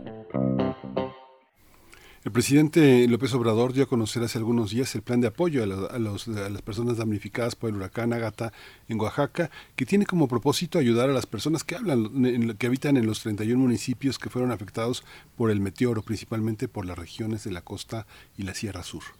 Se estima que la inversión será de aproximadamente 6.513 millones de pesos para un total de 20.219 personas afectadas. El plan contempla la entrega de 30.000 pesos a las personas cuyas viviendas hayan registrado daños parciales y 60.000 con daño total. Este recurso se va a dar de manera directa y cada persona se encargará de gestionar la reconstrucción de su vivienda. Además, el gobierno entregó 24.000 enseres domésticos a la población. En tanto, el gobernador de Oaxaca, Alejandro Murat, mencionó que son 20.000 viviendas dañadas con daños mayores y 343 escuelas con diferentes tipos de daños. A su paso por la entidad, Agata dejó miles de damnificados y cobró la vida de nueve personas. Hasta el momento hay cuatro personas desaparecidas. Vamos a dar seguimiento a toda esta situación con la presencia de Renan Martínez Casas, amigo de Primer Movimiento, comunicólogo, periodista y comunicador comunitario dirige signos y sentidos, comunicación estratégica y se ha convertido en, los, eh, en estos tiempos en un cronista indispensable también para, para nosotros. Bienvenido, Renal Martínez Casas. ¿Qué tal? Muy buenos días, Berenice, Miguel Ángel, amigos de Primer Impacto, eh, eh, perdón, de Primer Movimiento. Estamos aquí este, pues un poco preocupados a 23 días del fallido, eh, del fatídico lunes 30 en que nos golpeó Ágata en la costa, eh, pues con diversos problemas. Hasta el momento, eh, solamente Mazunte y Ventanilla en la en la playa, en la zona baja de la costa, son los únicos lugares que han reactivado sus sus economías, particularmente el turismo. Pero eh, quisiera tomar como ejemplo de lo que nos está sucediendo lo que está pasando en Pochutla. Eh, ahí se mm, eh, improvisó, se reparó, un, se rompió primero, se rompió un puente con la llegada de del huracán y se hizo un vado provisional que en estos días se vino abajo volvió a quedar incomunicada la comunidad. Y uh, entre la madrugada del martes y, perdón, desde la tarde del martes y la madrugada del miércoles, hubo una con concentración de damnificados que fueron convocados para recibir sus apoyos, en este caso órdenes de pago en, en la comunidad de San Pedro. Y allí hubo tumultos porque bueno, llegaron de varias comunidades, eh, abrieron a determinada hora, pasaron largas, largas, largas horas de espera, desde la tarde hasta la madrugada, en muchos momentos bajo la lluvia, y también hubo robos eh, a las personas que estaban ahí. Eh, en esa mm, asamblea, digamos, en esa reunión, lo que se reclamaba era que había hay eh, muchas casas todavía, viviendas sin censar. Eh, las autoridades que estaban ahí, los eh, servidores de la nación, aclararon que no podían hacer un segundo censo porque no llevaban indicaciones para realizarlo. Em, eso es algo de lo que se está observando en distintas comunidades. De hecho, en los 31 municipios, eh, viviendas sin censar, en comunidades como por ejemplo Tonameca, San Bernardino Cuatoni, Paso, Paso Lagarto, eh, y existe incertidumbre sobre si se va a ampliar. Eh, algunos de los presidentes municipales en reunión eh, con la Secretaría de Bienestar reclamaban que los servidores de la nación, al no ser eh, de la región y no conocer eh, los caminos, no cubrieron todas las comunidades, las más aisladas, inclusive algunas que todavía no tienen comunicación y que por eso no fueron censadas. Eh, ellos estiman, aunque no hay números, que podría llegar hasta el 30% todavía de los afectados, los que no han sido pensados. En la mitad de los recursos para los municipios, para poder reparar, por ejemplo, la infraestructura de agua potable o las escuelas, se espera, se espera que lleguen esta semana, la mitad. Pero el resto estará sujeto a evaluación hasta dentro de tres meses, cuando haya una nueva visita presidencial.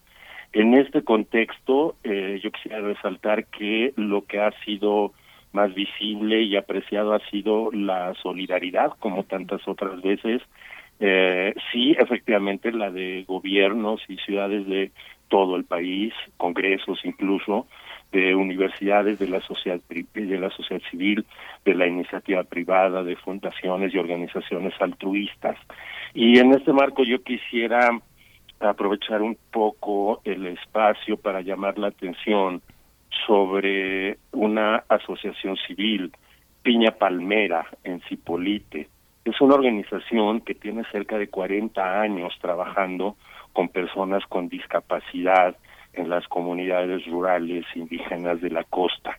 Es, digamos, una organización civil emblemática en el Estado que ha hecho un trabajo fundamental apoyando a estas personas. Eh, quedó prácticamente destruida. Eh, tenía unas instalaciones realmente amplias que había logrado, pues con el paso del tiempo, eh, mucho material para la rehabilitación y el tratamiento de las personas con discapacidad se inundó, se llenó de, de lodo, tuvo derrumbes. Y quisiera llamar a la solidaridad en particular con esta organización si me voy a permitir dar un número telefónico para comunicarse directamente con ellos, el 958 584 3154. Y bueno, pues nos está lloviendo sobre mojado porque en la región de la Cañada ya se reportan afectaciones por la tormenta tropical Celia, así como por la onda tropical número 6. Ahí hay lluvias de fuertes a intensas que han provocado ya derrumbes de casas, desbordamiento de ríos, daños a tres escuelas, hay viviendas dañadas, eh, las, las carreteras en 30 puntos hay deslaves. Entonces no nos está yendo muy bien con esta temporada de huracanes por aquí, amigos, amigos míos. Sí. Sí, Renan, eh, bueno, qué importante que nos comentes de esta organización, ya la estamos buscando también por acá. Eh, cuéntanos cómo se ve el reparto de la ayuda, de la ayuda ciudadana. Eh, por supuesto que hay esfuerzos desde todos los puntos de la República y también, también desde la UNAM. Es momento también de recordarles que el centro de acopio de CEU, de Ciudad Universitaria, estará todavía en servicio hasta el, día de mañana. Ya lleva toda la semana y la semana pasada también. El horario de atención es de 8 de la mañana a 19 horas, a las 7 de la noche, en, eh, en las astas bandera del eh, Estadio eh, Olímpico Universitario hasta el día de mañana a las 19 horas. Pero Renan, cuéntanos cómo se ve el reparto de la ayuda ciudadana, todo lo que se ha recaudado en los centros de acopio, pues con la dificultad de, de, de enviarlo a las poblaciones más necesitadas, ¿no? Sí, mira, como siempre, eh, particularmente tengo presente el terremoto de Juchitán, eh, la, es, la, digamos, la iniciativa, pues las organizaciones, las personas cuando se organizan en sus instituciones, en sus zonas de trabajo, eh, en sus colonias, lo que eh, funciona de manera más ágil, rápida y llega hasta hasta donde tiene que llegar. Es, digamos, eh, siempre muy sorprendente, muy disperso, también incierto, incluso incierto para quienes participan dentro de ese proceso. Muy bien no saben a dónde van a llegar, pero llegan. Muy bien no saben eh, quiénes van a llegar, pero los reciben. Y, digamos, la dificultad hasta ahora ha sido esas comunidades que todavía tienen eh, problemas de accesibilidad por las carreteras, pero eso sigue siendo lo conmovedor y lo hermoso en estas circunstancias. Lo que preocupa, lo que me, perdón, lo que me preocupa es también cómo empieza un poco a repetirse este esquema de la falta de censos o los censos incorrectos. Eh, lo mismo sucedió en Juchitán, eh, mucha gente quedó al margen de los censos eh, y eh, el Estado siempre pone un límite. Eh, en Juchitán fue dificilísimo conseguir un segundo censo eh, y aún así hubo, digamos, eh, quejas, pues, ¿no? Insatisfacción. Ah, ahora estamos observando lo mismo, que hay personas que no han sido consideradas, pero yo diría que ahí se está vislumbrando un tema adicional que es preocupante para el futuro si tomamos en cuenta eh, el cambio climático y que estos fenómenos se repetirán, que es, eh, pues sí, efectivamente, la falta de coordinación entre el gobierno federal y los municipios en particular, y en este momento, quizá de manera coyuntural, la participación del gobierno del Estado. Eh, ahí sí una digamos, confrontación, una fuerte demanda de los presidentes municipales a la Secretaría del Bienestar por este tema de la falta de censos. Hay también una actitud muy determinante de la Secretaría del Bienestar de decir, no, ya hicimos el censo y hasta aquí llegamos porque ese es el presupuesto asignado. Y en esa negociación, digamos, se nota la ausencia del gobierno del Estado. Y si pensamos en eh, planes de acción para situaciones que vamos a estar viviendo con más frecuencia y probablemente con mayor gravedad, esto no abona para el futuro. Aunque, aunque los censos en realidad este, bueno, son, son este, institucionales, desde el siglo XVIII está presente Oaxaca en los censos, en los censos eh, mexicanos, pero hay una parte que corresponde a los presidentes municipales, a ver a quienes eh, gobiernan. Esta, esta última elección, eh, Renan, no, no, no ha polarizado también parte de la ayuda. Eh, yo creo que también queda pendiente eh, la historia de los apoyos directos en casos de estas contingencias, porque finalmente la lucha contra la corrupción se ha dado a través de esta vía. El presidente ha elegido esta vía para evitar los casicazgos, pero en esta, en estas contingencias como sabemos y como se ha manejado con el este con el Fonden en, los exenios anteriores a río revuelto este ganancia de proveedores porque siempre designan a los que eh, este mandan las cajas de puras cosas que no sirven.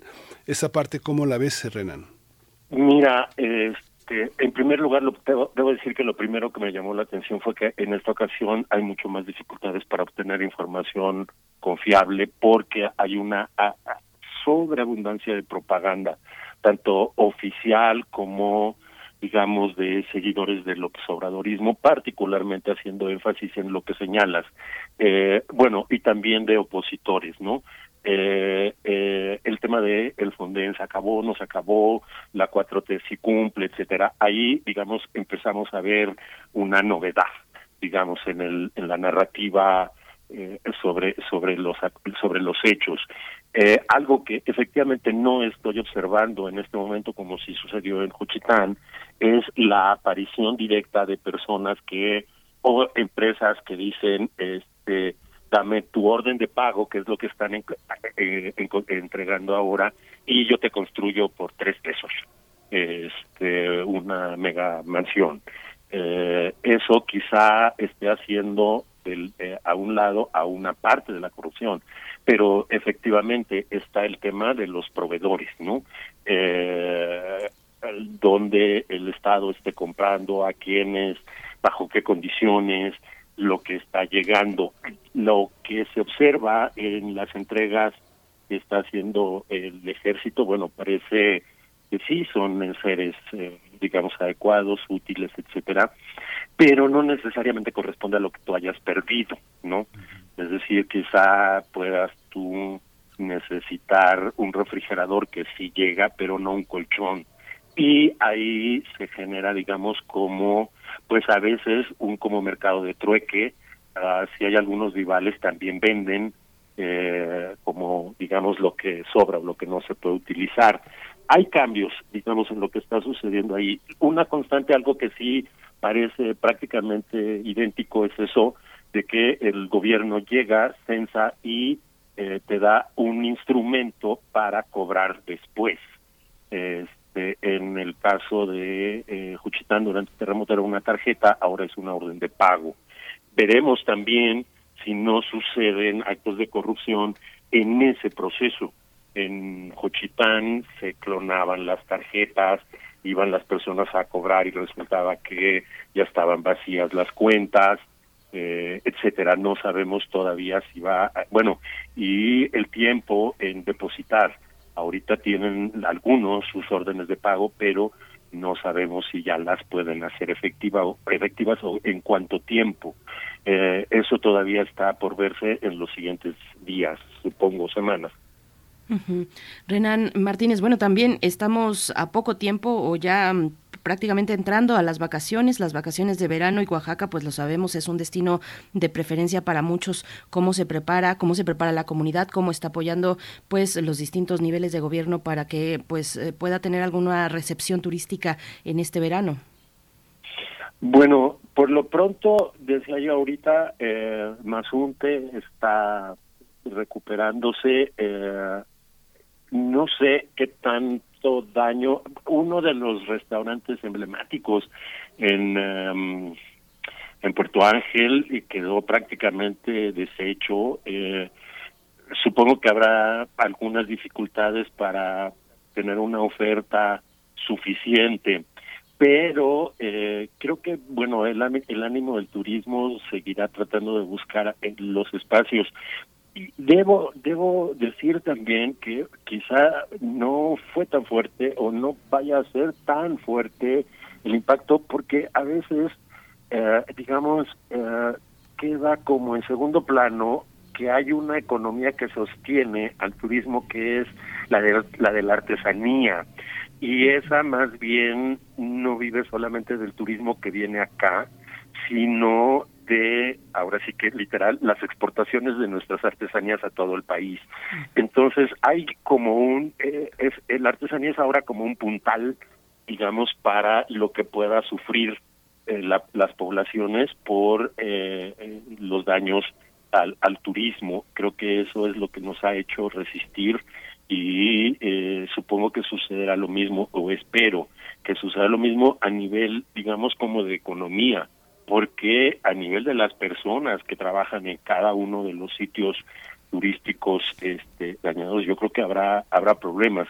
Ellos, bueno, también serán en algunos casos evaluados, en algunos casos recibirán algún apoyo, pero en general eh, no es suficiente para restablecer un negocio, mucho menos cuando son así de importantes como este restaurante que mencionaba, ¿no? Es que ahí la parte comunitaria, ¿no? lo que hablas del turismo, Oaxaca tiene la particularidad, digamos, no Cipolite, Huatulco, Puerto Ángel, eh, este Mazunte, no son Puerto Vallarta ni son este Punta Diamante, sino que eh, eh, para el turista que va a estos lugares, la misma cerveza que está en una tinaja con hielos puesta en un refri, ¿no? O sea, hay una parte que dependerá mucho de la organización local. ¿Tú cómo ves esa parte? Digamos, los presidentes municipales salientes y los presidentes municipales entrantes tienen esa posibilidad real eh, eh, económica de apoyar a sus eh, de, apoyar a sus gobernados. veo a Murat muy muy apurado por sacar adelante esto, pero en el fondo ya tienen las maletas hechas. ¿Cómo, cómo se da este proceso? Sí, ahí va a ser muy complicado. No, en general los municipios no pueden soportar, digamos, bueno, la promoción turística. Este, los presupuestos municipales son, pues, para infraestructura, agua, calles, escuelas y casi que, bueno, nómina y para de contar, ¿no? Eh, depende muchísimo de particularmente las campañas publicitarias, el el fomento, la promoción turística que haga el Estado, inclusive eh, es más relevante que lo que puede hacer la Federación, porque hay que tomar en cuenta que ahí ahí se compite con el resto del país y muchos otros destinos. Eh, no eh, no creo que los gobiernos municipales puedan hacer nada. De hecho, eh, sí se percibe en la en la actitud del propio gobierno del estado que eh, pues esto ya se acabó. Y inclusive por ejemplo con las carreteras que van de la ciudad de Oaxaca a tanto la costa como al istmo y que llevan décadas sin terminarse no tres tres eh, cuatro ya eh, administraciones federales. Y eh, sí efectivamente es hay ahí vamos a tener pues un poco de desamparo, digamos, de descuido y, y, de limitaciones para salir adelante de esta de esta situación, en efecto. Y Renan, bueno, pero es que, y, y, como lo dices, es preocupante porque faltan meses todavía para que tome protesta Salomón Jara, eh, para que rinda protesta como nuevo gobernador de Oaxaca. Esto será el primero de diciembre de este año. Faltan muchos meses, ¿no?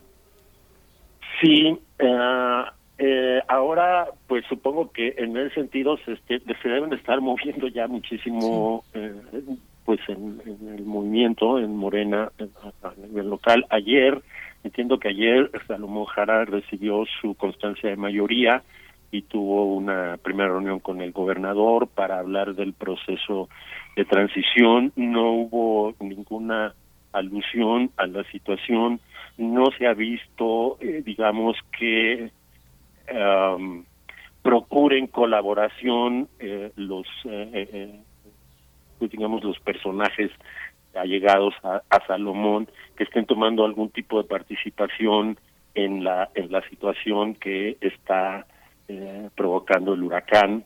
Eh, no yo supongo que no veremos por ahí tampoco una una situación que pueda ayudar en este momento ni en el futuro cercano. Entonces, este sí, otra vez ahí están ustedes poniendo el dedo en un tema que pues parece nada prometedor por el por el corto y mediano plazo, ¿no? Uh -huh. Oye, Renan, hay una parte, por ejemplo, en nuestra universidad, uno, uno ve el centro de acopio y es y es enorme. Perdón, perdón, este, disculpa, te estoy escuchando con un poco de intermi intermitencia. ¿Podrías repetir? Sí, sí, sí, Renan. Eh, nuestra universidad, si uno ve el centro de acopio, es, es enorme la participación y siempre uno desde hace 40 años ve uno a nuestros estudiantes, profesores, estar arriba de las caravanas de camiones para llevar la ayuda. Y pasa con otras universidades, pasa con Guerrero, pasa con, con Michoacán, pero cómo se está generando esta articulación entre la comunidad y la recepción de, de, de, estos, de estos recursos. Esto es otra vía que no fluye bajo los cánones de, gubernamentales, ni, ni los siervos de la nación, ni los siervos de nada, sino son las organizaciones civiles y las personas involucradas en hacer que Oaxaca mejore. Esto, ¿cómo, cómo lo ves, Renan? ¿Cómo se da, cómo se entrega esta ayuda? ¿Quiénes la reciben? ¿Cómo se distribuye? Sí, mira, eh, allí, digamos, por eso hablaba un poquito de la incertidumbre de quiénes, de a dónde voy a llegar a entregar o quiénes van a llegar, a, a quiénes voy a recibir. Um, hay, sí hay una, bueno, la sociedad civil oaxaqueña, digamos, las decisiones de la sociedad civil oaxaqueña, en gran medida funcionan como intermediarios. Ellos son eh, quienes eh, a veces convocan a a señalar, decir, en tal lugar necesitamos a los organizadores de los acopios son es, son el tipo de avisos de los que toman en cuenta, contactan y sirven como, digamos, guías de saber en qué comunidad hace falta y además también a quién entregar en comunidad. Eh, y la otra vía es cuando no es existen esos, esos contactos, que digamos podrían ser los vecinos de alguna colonia de San Luis Potosí que se organizaron por sí mismos y llegan y preguntan y confían casi en cualquiera. Y a veces no no está sucediendo eso pero en Juchitán por el temperamento de las personas pues este las caravanas eran detenidas y, y, y, ahí pues tenían que bajar todo, ¿no? A veces no llegaban a su destino. Fluye de esa manera y además, digamos que la parte adicional o secundaria no racional es que sí, esos son actos que fortalecen, pero increíblemente eh, el tejido social, porque son situaciones de crisis donde las emociones están a flor de piel, y el agradecimiento es inmenso eh, y el sentido de satisfacción por haber ayudado es muy grande. Entonces, este, eso, por eso decía, es, es, lo más hermoso que sucede y fluye, fluye. Eh, no podría, digamos, hacer un mapa, como del mismo modo tampoco después se puede hacer una evaluación de cuánto llegó, cuánto de dinero en donaciones hubo, en dónde se aplicaron. Eso, pues, es, son tratos, digamos, entre eh, una asociación determinada que llega a una comunidad determinada y ahí se ponen de acuerdo y, digamos es un acuerdo entre privados. Eso lo veremos en meses quizá no sé si vaya a suceder por ejemplo con las redes de agua no sabemos en este momento. No no creo que no hay edificios importantes dañados como iglesias y eso en casos de terremotos pero este pues sí siempre siempre fluye la solidaridad no Sí, pues Renan Martínez Casas, nos mantenemos atentos al transcurso de esta recuperación de las comunidades afectadas por el huracán Ágata allá en Oaxaca. Te agradecemos, como siempre, participar y contarnos eh, con este pulso que tienes desde lo que está, pues, allá, lo que está ocurriendo por allá. Renan Martínez, comunicólogo, director de Signos y Sentidos, Comunicación Estratégica. Gracias y un, y un abrazo para ti. Un, un abrazo para ustedes, estamos siempre a la orden, un gusto. Muchas gracias, Renan. Pues vamos a escuchar una, una cápsula, una cápsula que preparó nuestra compañera, nuestra amiga, eh, nuestra colaboradora Verónica Ortiz. Se trata de un libro que publicó el Fondo de Cultura Económica, un libro fascinante que se llama Tratado de Economía Herética para poner fin al discurso de la dominación. Es de Tomás Porcher y, y Verónica Ortiz lo reseña.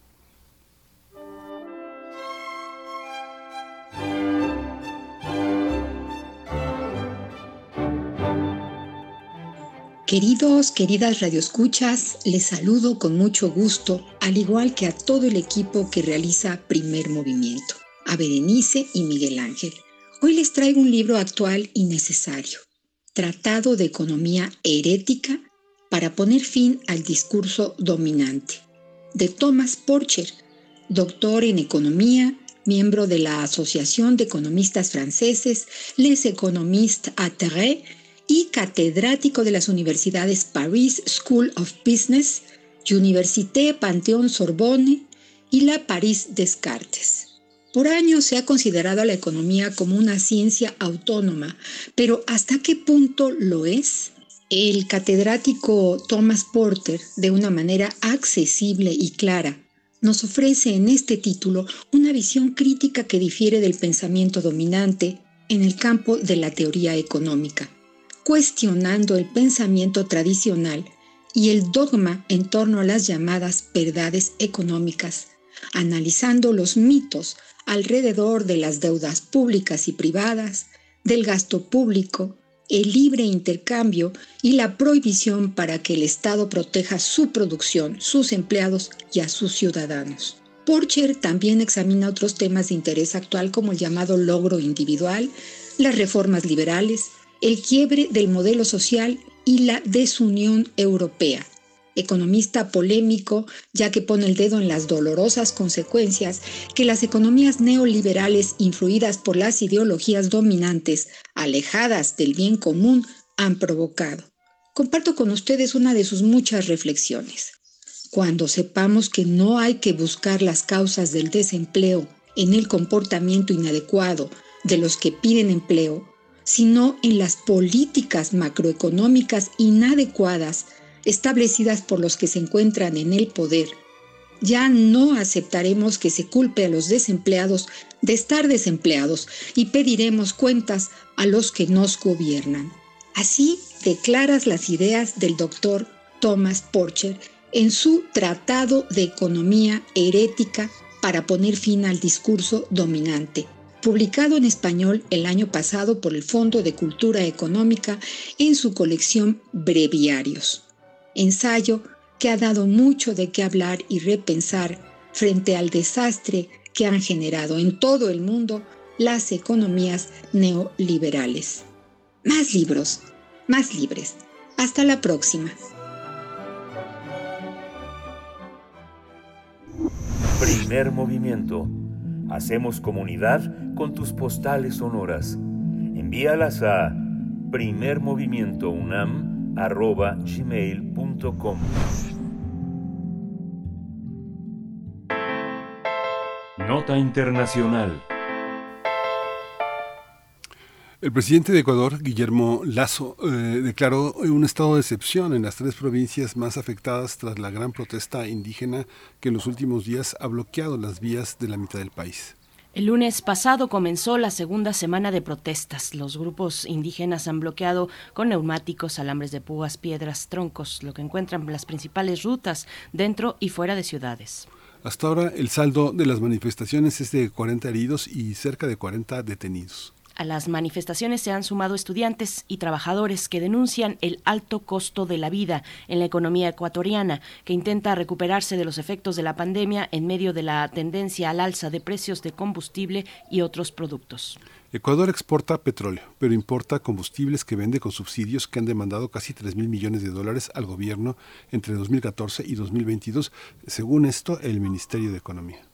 Los manifestantes que impulsan a la Confederación de Nacionalidades Indígenas se oponen rotundamente al alza de precio de combustibles, debido a que en poco más de un año el gobierno subió el galón de diésel en 90% y el de gasolina corriente en 46%.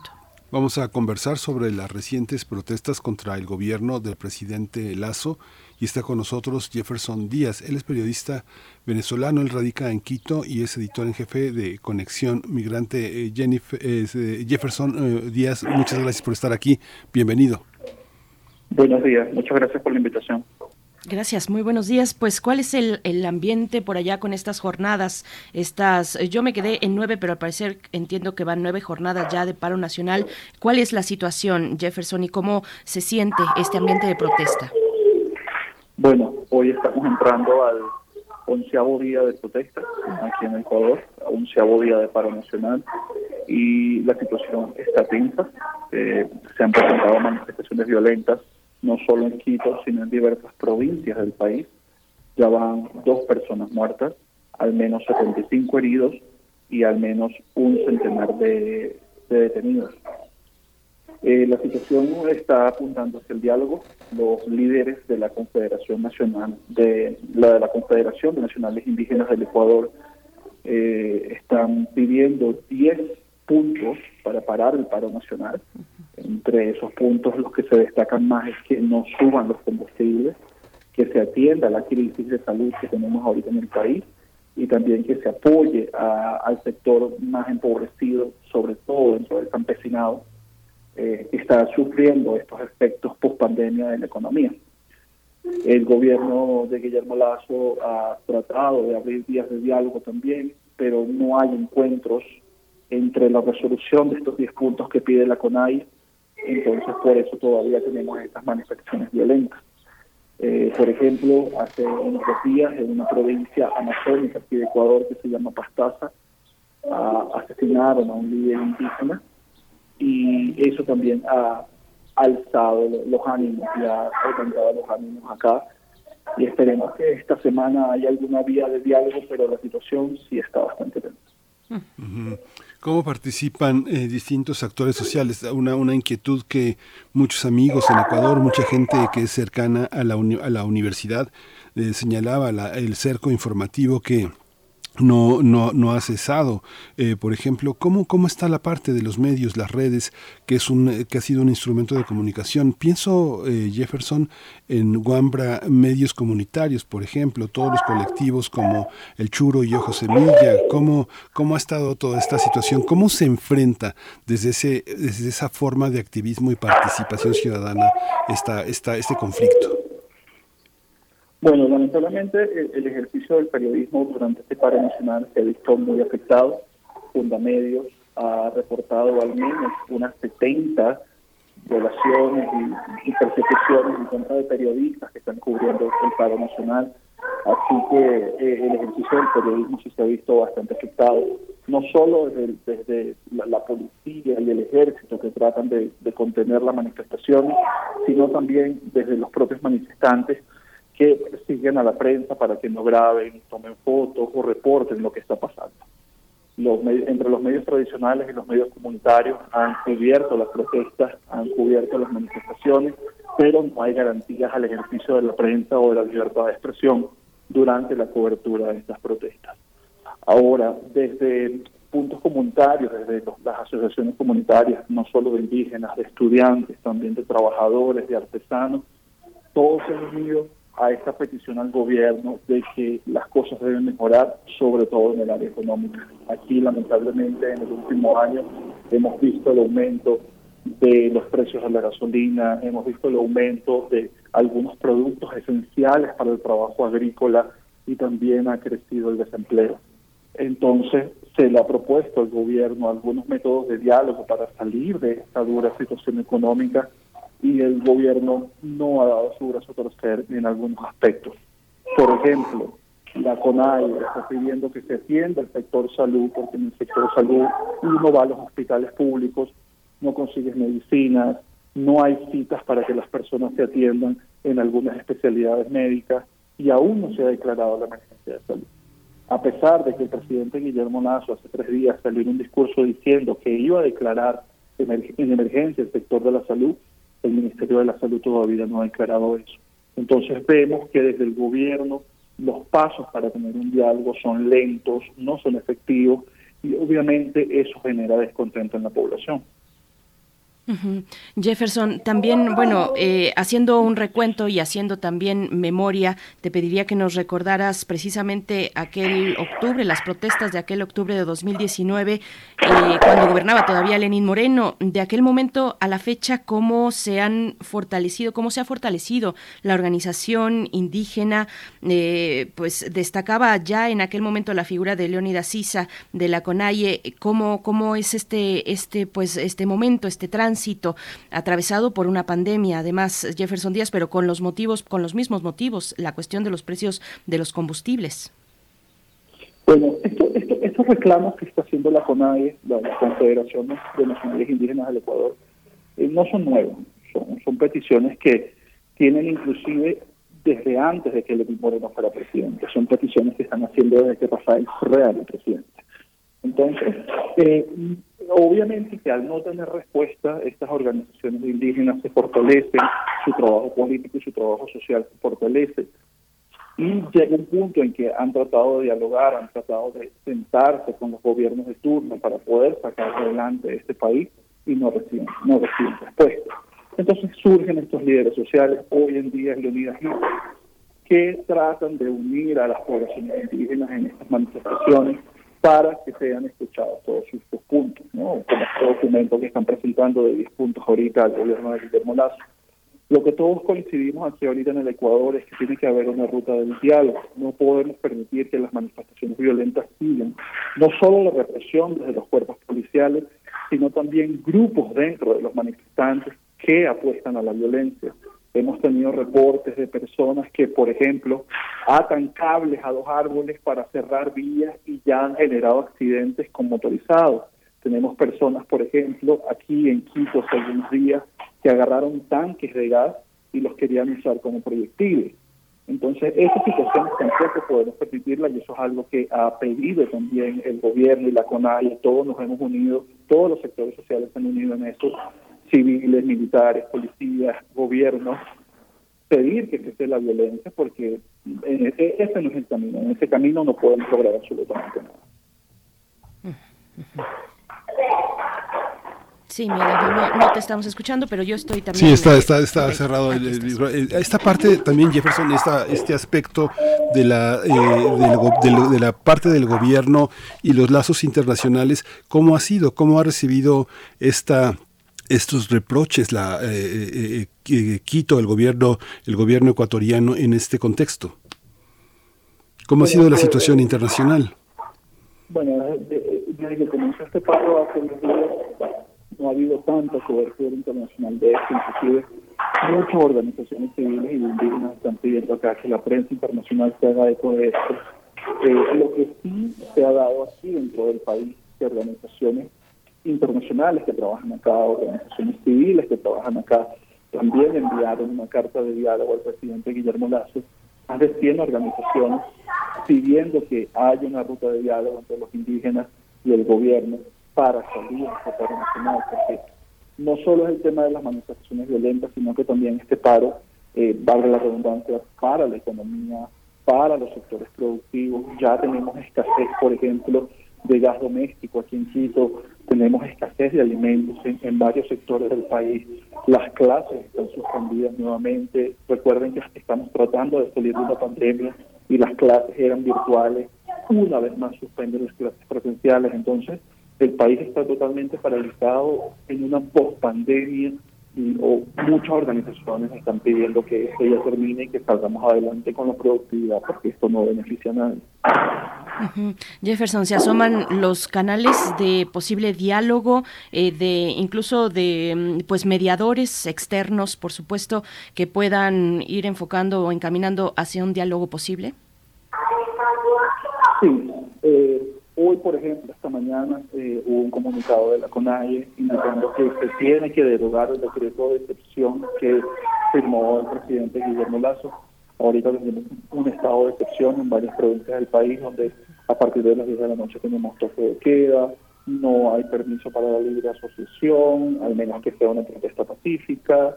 Entonces la CONAIE está exigiendo ahorita que hay una derogación de ese estado de excepción para poder sentarse a dialogar, porque dentro de ese estado de excepción obviamente hay muchas excusas para la represión, sobre todo de, los cuerpos policiales. Eso es una de las medidas que está pidiendo ahorita, esta mañana, la CONAIE para sentarse a hablar que deroguen el del estado de excepción y bueno, hay que ver que si el, el gobierno de Guillermo Lazo lo, lo cumpla, ¿no? Ahora, esta, este, este elemento, estábamos en nuestro chat hablando de los eh, incrementos en el transporte, Jefferson, pero lo que, lo que determinó esta alza tan, tan, tan importante es, el, es que los, los hidrocarburos que importa eh, Ecuador son, son eh, rusos, ¿no? Es el, el, petróleo, el diésel que llega, llega no sé cuál es la vía, pero llega de la producción rusa, ¿es así? Mira, no tengo, no tengo confirmación de eso en el momento, pero sí el tema de los combustibles aquí en Ecuador es algo delicado. Por ejemplo, la CONAIE estaba pidiendo la reducción y que no se subiera el precio de los, de los combustibles, congelar el precio del diésel a un dólar cincuenta y la gasolina extra y Ecopaís, que son dos gasolinas que tenemos acá, se quedara en dos dólares con diez el galón. Aquí se vende el galón. Entonces también estaban pidiendo que hubiera un proceso de, focalización a los sectores que necesitan subsidio de combustible, como por ejemplo los agricultores. Ante eso el gobierno respondió y les dijo que iba a congelar el precio del diésel y la gasolina extra y Ecopaís, el diésel se quedaba en un dólar con 90 el galón y la extra y Ecopaís se quedaba en dos dólares con 55 el galón. Además, asegurar del gobierno que no subirían el precio de los combustibles y que el precio del gas doméstico, que también es algo muy importante en este país, que está subsidiado, no iba a subir tampoco. Pero la realidad en, el campo, la realidad con los agricultores y los indígenas es otra. A veces se consiguen con precios muy variables, no hay fiscalización de estos precios, las estaciones de servicio que bombean gasolina a veces cobran lo que les da la gana, esto, esto fuera de las ciudades, ¿no? Entonces eso también lo denuncian los indígenas porque no hay un control de estos precios de parte del Estado. Y cada día se levantan entonces con un precio diferente y lo que ellos temen es que la gasolina siga subiendo, siga subiendo y los costos de producción suban también y no podamos salir de ese círculo vicioso en el que todo está caro, todo está caro y no alcanza el sueldo para comprar. Jefferson, también respecto a instituciones financieras internacionales, la deuda, la deuda del Ecuador, eh, ¿cómo se ve esa situación con los acuerdos pues recientes con el Fondo Monetario Internacional? Hay críticas también al respecto que nos puedas orientar un poco sobre pues la negociación de la deuda. Sí, eh, lo que pasa es que también eh, pasamos con, el gobierno de Guillermo Lazo, pasamos a los dos extremos políticos, ¿no? Anteriormente en este país habíamos tenido gobiernos más aliados hacia la izquierda, con Lenín Moreno hubo una ruptura y, la política en el Ecuador trató de pasar un poco más al centro y ahora con Guillermo Lazo tenemos un gobierno de derecha. Entonces, dentro de ese gobierno de derecha, la aproximación hacia el Fondo Monetario Internacional, hacia el Banco Mundial, ha sido mejor que en los últimos 14 años que Ecuador se alejó de sus mecanismos internacionales de financiación. Y eso ha generado obviamente críticas porque no hay transparencia plena en los acuerdos que se han logrado con el Fondo, con el Fondo Monetario Internacional, con el Banco Mundial, también con ciertos cooperadores internacionales económicos. No tenemos una, una ciencia cierta de cuáles han sido esos acuerdos para el Ecuador y cuáles han sido esos acuerdos que ha implementado el gobierno el gobierno de Guillermo Lazo. Uno de los lemas del gobierno de Lazo es que más Ecuador para el mundo, más economía del Ecuador, del Ecuador hacia el mundo. Entonces se han firmado muchísimos convenios internacionales, se han firmado muchísimos acuerdos con estos con estos agentes financieros internacionales pero no tenemos una transparencia plena de lo que eso significa, no tenemos una transparencia plena de lo que es el acuerdo de la deuda, de la renegociación de la deuda, tampoco sabemos cómo eso va a beneficiar para que el Ecuador obtenga más empleo y en la realidad, en el día a día, a pie lo que vemos es que hay más desempleo, no hay oportunidades de, crecer económicamente, los emprendedores también están cerrando y eso esos acuerdos no se producen entonces en acciones positivas, al menos no en el mediano plazo. Y para un poco ya nos acercamos al fin de la, de la conversación, Jefferson. ¿Tú piensas que hay una salida? El, conflicto tiene varias, varios, varios matices, varias aristas. ¿Tú ves salida en alguno de los matices? ¿Crees que se realice un diálogo con los eh, militares ya en las instituciones, convirtiéndolas en cuarteles, sobre todo las culturales? ¿Es posible? Eh, ¿Hay un espacio para el diálogo? Eh, todos apostamos a eso eh, todavía no hemos llegado al punto de que aquí se militaricen las instituciones, como en otros países americanos. Todavía no hemos llegado al punto y esperemos que no lleguemos al punto donde se cercenen todas las libertades individuales. Eh, todos estamos apostando al diálogo. Sí, lo que pasó en la Casa de la Cultura, por ejemplo, aquí en Quito, que fue tomada por la policía, fue un exabrupto y eso debe ser renunciado también eh, la policía ha cometido varias varias violaciones de, sobre todo a la autonomía universitaria, persiguiendo manifestantes dentro de la universidad, lanzando bombas lacrimógenas dentro de la Universidad Central del Ecuador. Pero todos estamos apostando al diálogo porque esa es la única salida. Nadie quiere violencia en este país. Ninguno de los bandos involucrados ahorita en este paro nacional quiere violencia en este país y hay que ver cómo evoluciona cómo evoluciona el proceso de diálogo. Como le comenté, hoy la CONAI puso una condición de que para poder sentarse a dialogar se tiene que derogar el estado de excepción.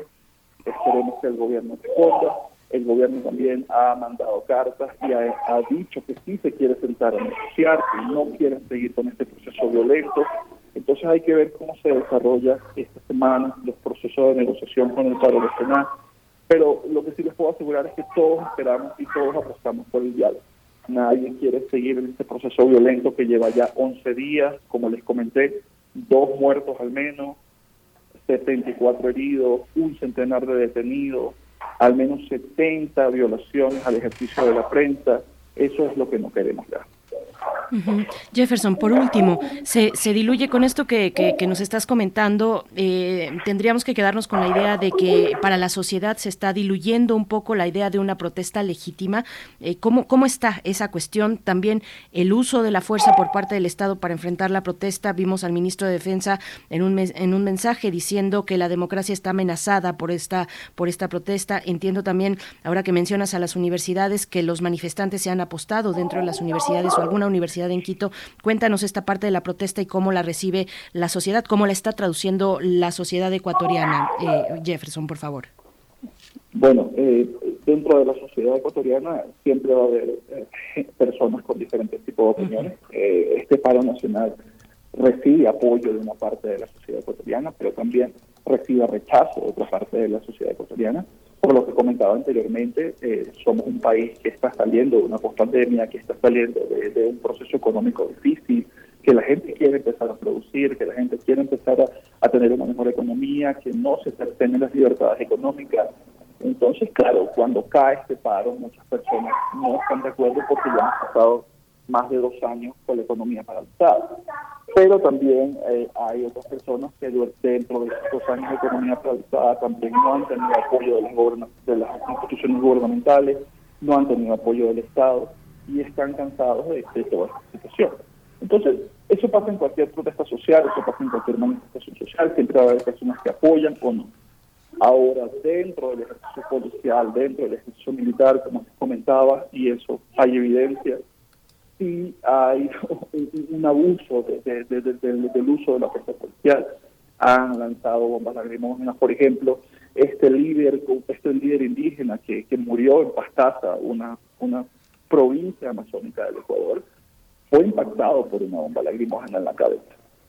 Y eso fue lo que, lo que ocasionó que, que su muerte.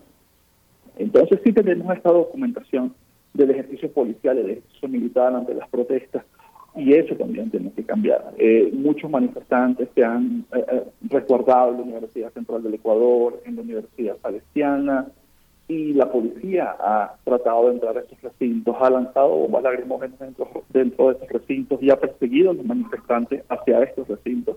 Y eso no puede pasar, eso no lo podemos permitir y eso lo ha denunciado toda la sociedad ecuatoriana, no solo los que están en las manifestaciones, sino también los que no participan, que la violencia de parte de los cuerpos policiales debe detenerse y la única ruta es sentarse y dialogar. Pues Jefferson, eh, Jefferson, eh, muchas gracias por esta, por, por, toda esta información, por este compromiso con, eh, con, con, el público de los radioescuchas de Primer Movimiento. Les deseamos que todo llegue a buen término, pero bueno, seguimos Jefferson Díaz en contacto para, pues, para dar seguimiento a esta situación. Editor en jefe de medio Conexión Migrante. Muchas gracias, Jefferson Díaz. Muchas gracias a usted. Gracias, hasta pronto. Bueno, pues nosotros estamos al filo de la hora ya en, para despedirnos de la radio Nicolaita. Pues bueno, se nos quedan varias varias cuestiones por ahí eh, que, que habremos de retomar eh, más adelante si hay oportunidad. Gracias, gracias Radio Nicolaita. Nos vamos a despedir con música. Nos vamos a despedir con el bolero falaz que ya está sonando de los aterciopelados. Muy, muy rock en tu idioma. Estamos esta mañana en primer movimiento. Vamos a escuchar y después al corte. La camisa, mi coartada está Estoy en evidencia, engañar tiene su ciencia. Estoy hasta la coronilla. Tú no eres mi media costilla.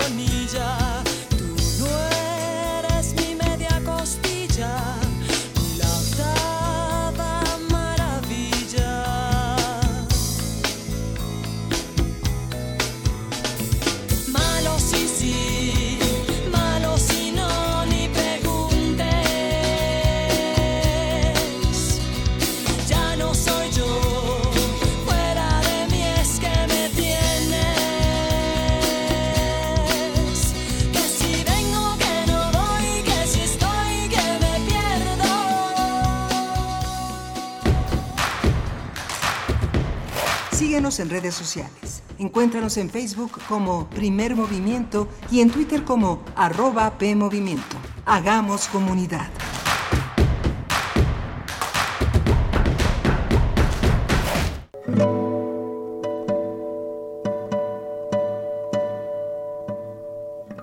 Hola, soy Ana Lara y los invito a descubrir quiénes son los compositores contemporáneos, qué escriben y quién los interpreta. La cita es todos los miércoles a las 18 horas en Hacia una Nueva Música, por supuesto en Radio UNAM 96.1 FM, Experiencia Sonora.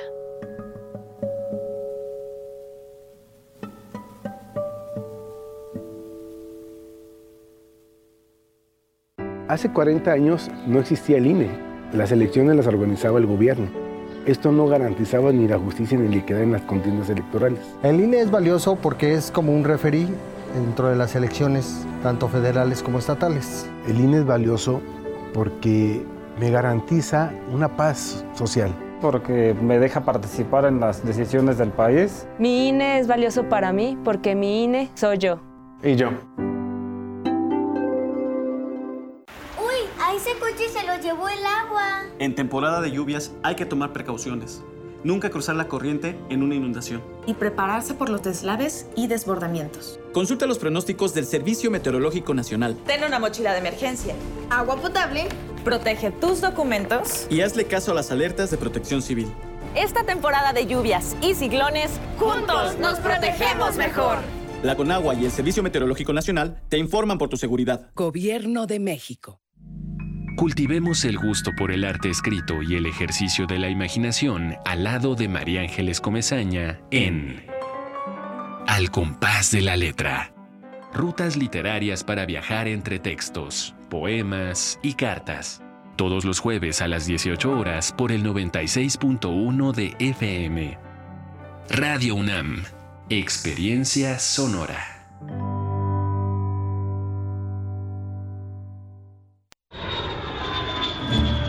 46 emisoras de 17 países de Europa, América y África.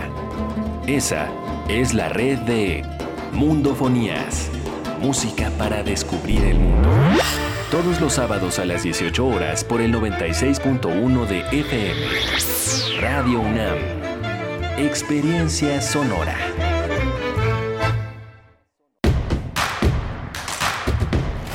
Encuentra la música de primer movimiento día a día en el Spotify de Radio UNAM y agréganos a tus favoritos.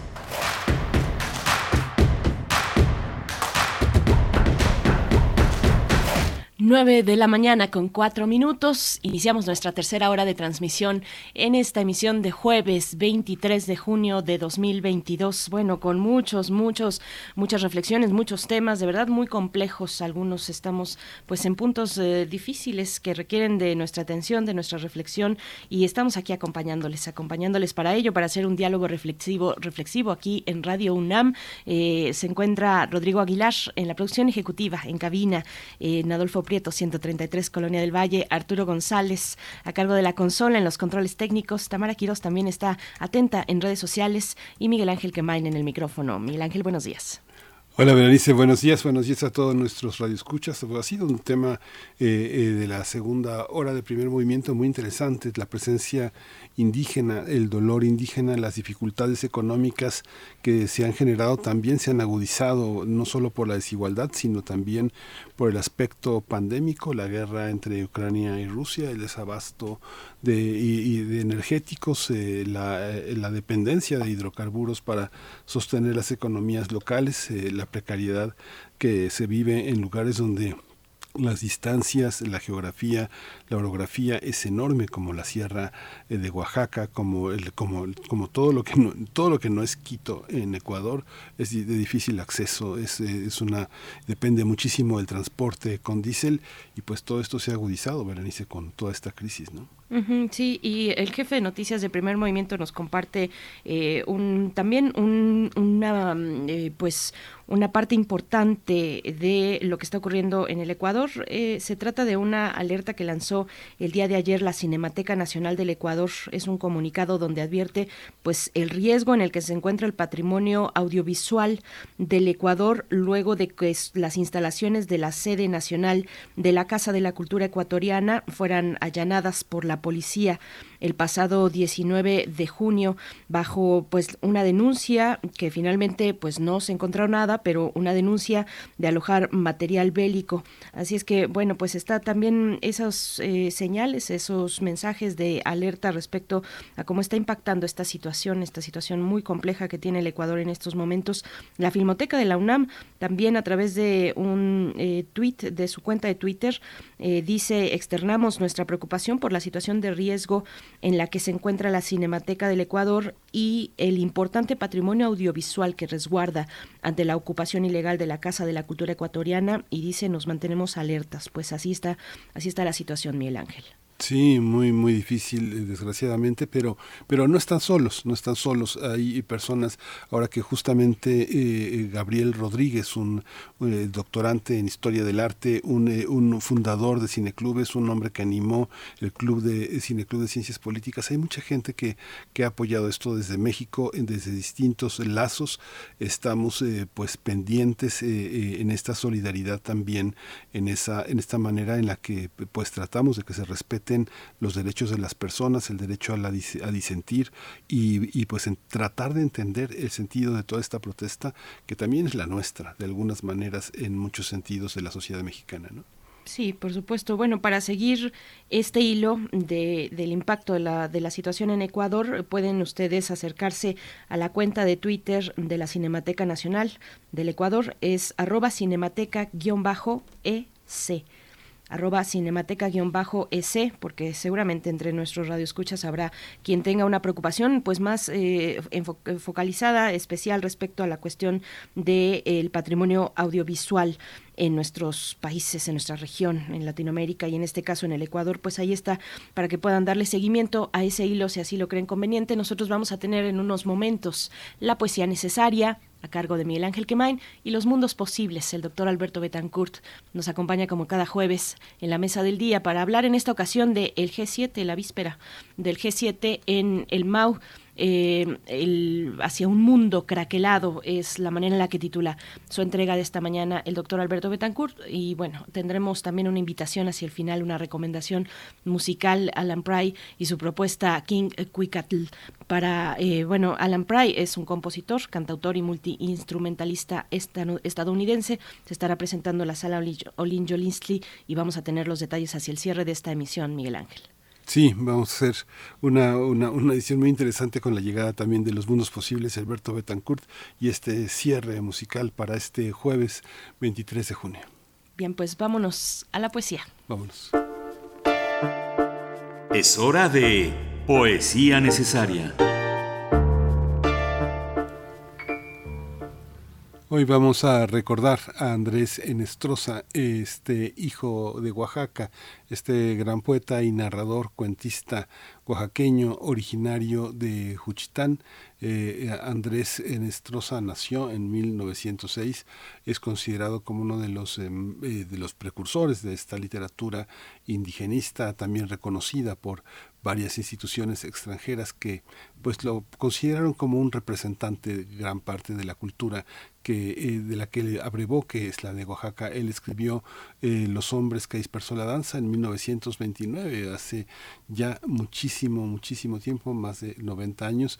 Y bueno, Los caminos de Juárez, de Ishuatán, en mi tierra a Jerusalén, tierra del Señor, un poeta muy importante. Vamos a leer, voy a leer Cuando yo muera y vamos a acompañarlo de la sandunga en una versión eh, itzmeña popular de Natalia Cruz. Eh, así que bueno, vamos, empezamos con Andrés Enestrosa. Dice, cuando yo muera.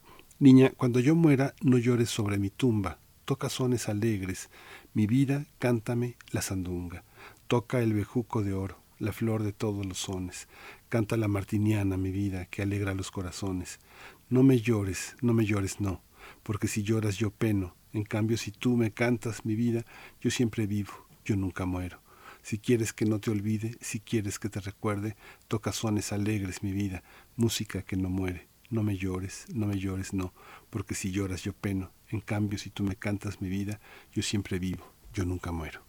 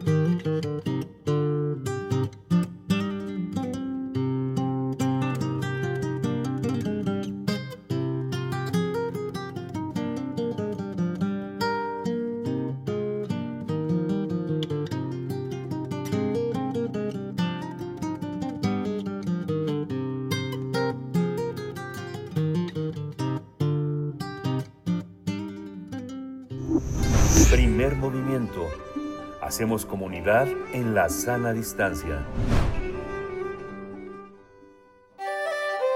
Mundos posibles. La edición 48 de la cumbre del G7 está programada para este fin de semana, del 28 a- del 26 al 28 de junio en el Maut, Alemania. Nos hablará al respecto el doctor Alberto Betancourt. Ya se encuentra en la línea para encontrarnos en estos mundos posibles. Él es doctor en historia, profesor de la Facultad de Filosofía y Letras de la UNAM. ¿Cómo estás, Alberto Betancourt, querido? Buenos días. Hola Berenice, Miguel Ángel, buenos días, qué gusto encontrarnos y pues empezar así con el ritmo de la sandunga en esta tarea que tenemos todos de tratar de entender el mundo en el que vivimos, de desentrañarlo y sobre todo pues yo diría de, de tomarle el pulso a su potencial, ¿no? A ver, aunque a veces se ve muy difícil, cómo, cómo podemos hacer que brote lo bueno en ese mundo. Sí, buenos días. Alberto, gracias. Hola, hola, Adelante, por favor, Alberto Betancourt. muchas gracias. Pues, eh, como bien decías, Berenice, este fin de semana va a realizarse la cumbre del G7 en el Mau, Alemania, en los Alpes bávaros, en un palacio de 123 habitaciones, que ha sido sucesivamente eh, residencia de descanso de las tropas nazis, hospital estadounidense y refugio para sobrevivientes del holocausto. Y yo diría que estamos viviendo en este en este momento un punto en la historia política de Alemania que es muy importante porque Alemania se está transformando profundamente. A partir de la guerra, un país que ha ocupado un lugar central en la historia política del viejo continente y que pues eh, está colocado hoy en un momento de trance histórico que lo está haciendo sufrir una metamorfosis. Yo creo que nosotros necesitamos, entre las muchas tareas que tenemos, atender muy bien a lo que está ocurriendo en ese país que será anfitrión de la cumbre.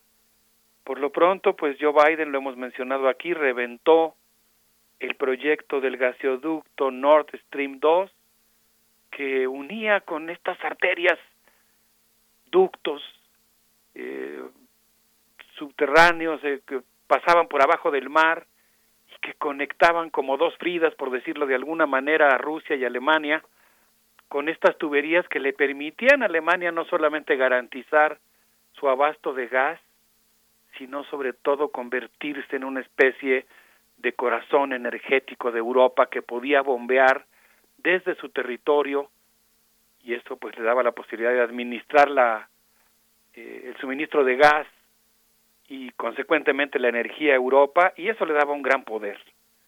Pero ese proyecto pues ya, ya se vio truncado. Ese, ese proyecto que le daba poder en Europa quedó truncado. Y ahora el territorio alemán ha vuelto a ser un cuartel general, un cuartel general eh, militar desde el que, cual se están planeando vastas operaciones castrenses en Europa y su nuevo presupuesto la relanzará como una potencia militar, un efecto que habría que tener en cuenta desde ahora independientemente de cómo termine que ojalá que sea pronto el conflicto en Ucrania, pues Alemania va a emerger de este conflicto como una gran potencia militar que ha echado a andar nuevamente las industrias de fabricación de armamento a toda su capacidad. Y en ese contexto, Olaf Scholz, el, digamos, eh, podríamos decir en términos históricos todavía flamante canciller alemán, que está ocupando el lugar que antes tenía Angela Merkel, un personaje muy interesante, muy complejo, partidaria de la economía ortodoxa, neoclásica, que trató Europa con una severidad extraordinaria y le infringió un gran sufrimiento a los pueblos de Grecia, de Portugal y de España por la severidad con la que aplicó sus medidas, una severidad que incluso llevó a algunas protestas, por ejemplo, de Barack Obama, en el sentido de que se requería de un poquito menos de ortodoxia. Ahora Olaf Scholz está tratando de ocupar ese lugar, es el nuevo canciller alemán. Él será el anfitrión de la cumbre del G7 en el MAU y pues yo diría que por fortuna, aunque está un poco más inclinada la balanza hacia un lado que el otro, yo diría que por fortuna Olaf Scholz todavía está intentando, está titubeando, digamos, entre el camino de tratar de negociar la paz con Vladimir Putin, lo cual sería pues algo extraordinario, un milagro de la política, algo que evitaría una verdadera carnicería y la, y la conversión en escombros de un país tan entrañable y de un pueblo tan querido como es el ucraniano. Eh, y esto pues me parece que es digno de destacarse. Todavía el día de antier el canciller alemán estuvo en pláticas con Vladimir Putin, eh, eh, oteando la posibilidad de llegar a un acuerdo que ponga fin al conflicto. Y por otro lado, digamos, eh, al mismo tiempo, pues se inclina pues ya a ocupar este nuevo lugar de Alemania como potencia militar. La oposición interna le exige ya entregar los, los tanques Leopard 1, los vehículos blindados Marden de transporte de tropas, y pues en ese contexto el canciller alemán recibirá este próximo fin de semana eh, a sus homólogos del G7 para discutir en una cumbre que se realizará en plena guerra, pues cuáles son las medidas que va a tomar el G7 para afrontar esta situación. ¿En qué contexto se va a dar la cumbre y por qué sería importante que nosotros estuviéramos atentos aquí desde territorio mexicano, desde el sur, eh, con, esta, con este viento que sopla en América Latina de cambio, de dignidad, de semillitas de florecimiento de la Vía Yala, ¿por qué tendríamos que estar atentos a lo que está pasando en Europa? Por muchas razones, obviamente, por una causa humanitaria, pero también geopolítica. Eh, hoy el ejército ruso, según reconoció el presidente Volodymyr Zelensky de Ucrania, controla el 20% de su territorio, el ejército ruso controla ya toda una franja oriental de Ucrania y está avanzando por el sur a sellar sus litorales, ya se están combatiendo, ya hay barruntos de combates en las goteras de Odessa, un, un, territorio que por supuesto, igual que el resto de Ucrania, lamentamos mucho que esté convertido en campo de batalla, pero por otro lado no es la única fuerza que está ocupando Ucrania, el G7, la Unión Europea, el Fondo Monetario Internacional, el Banco Internacional de Reconstrucción y Fomento del Grupo Banco Mundial, también de alguna manera yo diría, de otra forma, como apoyo si se quiere, o como apoyo que, que implica muchas cosas, yo diría que también están ocupando Ucrania, están interviniendo en sus decisiones, están emplazando tecnócratas en su territorio, están hipotecando sus bienes, están hipotecando su futuro. El día 8 de mayo, por ejemplo, el día de la victoria contra el nazismo, los integrantes del G7 se comprometieron a brindarle asistencia para su defensa a Ucrania, protegerla de ciberataques eh, y brindarle datos para ubicar a blancos en el combate contra Rusia. Desde hace tiempo eh, las eh, batallas se libran eh, a partir de un mecanismo que, que hoy está en juego. Yo vi, por ejemplo, unas escenas de la BBC de Londres en las cuales eh, unos drones que ha dado la OTAN a las tropas ucranianas, eh, se acerca un pelotón de soldados ucranianos a la zona de combate con, con los soldados rusos, eh, sueltan un, un dron, ese dron se interna para, digamos, en el frente ruso, ubica los tanques eh, de ese país y ese dron envía una señal a un satélite. Ese es un servicio que normalmente cuesta. Es así como alguien que se suscribe a un servicio de televisión por cable, en este caso alguien se suscribe a un servicio de ubicación de blancos que brinda la OTAN, eh, que se cobra. Yo creo que ahorita Ucrania está pero verdaderamente endeudada porque todo el armamento que está recibiendo no es una ayuda humanitaria yo creo que la gran parte del, del, la mayor parte del armamento que está recibiendo pues es vendido. Es eh, digamos eh, vendido a crédito. Eh, entonces se suscribe a ese sistema eh, recibe el servicio de ubicación de blancos los satélites brindan a, a la artillería ucraniana a las fuerzas ucranianas que son muy poderosas. Habría que quitarnos la idea de la guerrilla que está heroicamente y solitaria, el guerrillero solitario que está combatiendo contra las tropas rusas, hay un hay un combate bastante equilibrado. Y pues esos drones entonces envían los datos que permiten destruir que han permitido destruir 1500 no sé cuántos tanques eh, rusos según la información brindada por el ejército ucraniano. Pero entonces el G7 va va a seguir dando estos datos, supongo yo que los está vendiendo a Ucrania pero también ofreció ayuda para recuperar su economía, para discutir la reconstrucción y la economía de la posguerra, y a mí me parece que se va a aplicar un modelo como el que se hizo en Irak. Yo recuerdo muy bien que la revista Forbes abrió una subasta de inversionistas que, cuyos capitales eh, se verían beneficiados por, no sé, tasas de 30% de ganancia, algo que no existe en el mercado, pero que la guerra ofrece esa posibilidad estos empresarios invertían en Irak a futuro, digamos, invertían, invierta ahora y cuando se acabe la guerra usted tendrá derecho a ciertos edificios o a la reconstrucción de ciertas carreteras o de ciertos hospitales y esos capitales van a recibir eh, réditos enormes que no que no recibirían en condiciones de paz. Este es el modelo que se está aplicando a Ucrania, que hoy se encuentra, pues, eh, digamos, embargada en el sentido de que, pues, está recibiendo una serie de préstamos que a su vez la comprometen a realizar una serie de cambios, privatizaciones, someterse a la supervisión europea. La revista Forbes, en un artículo llamado Guerra en Ucrania, la reconstrucción demandará un plan multimillonario, estima en alrededor de 600 mil millones de dólares, más de tres veces el Producto Interno Bruto de Ucrania, eh, la inversión que se va a requerir para su estabilidad macroeconómica, la reconstrucción de su infraestructura y el restablecimiento de sus rutas de comercio. Entonces, Berenice Miguel Ángel, pues estamos ante una situación extraordinaria.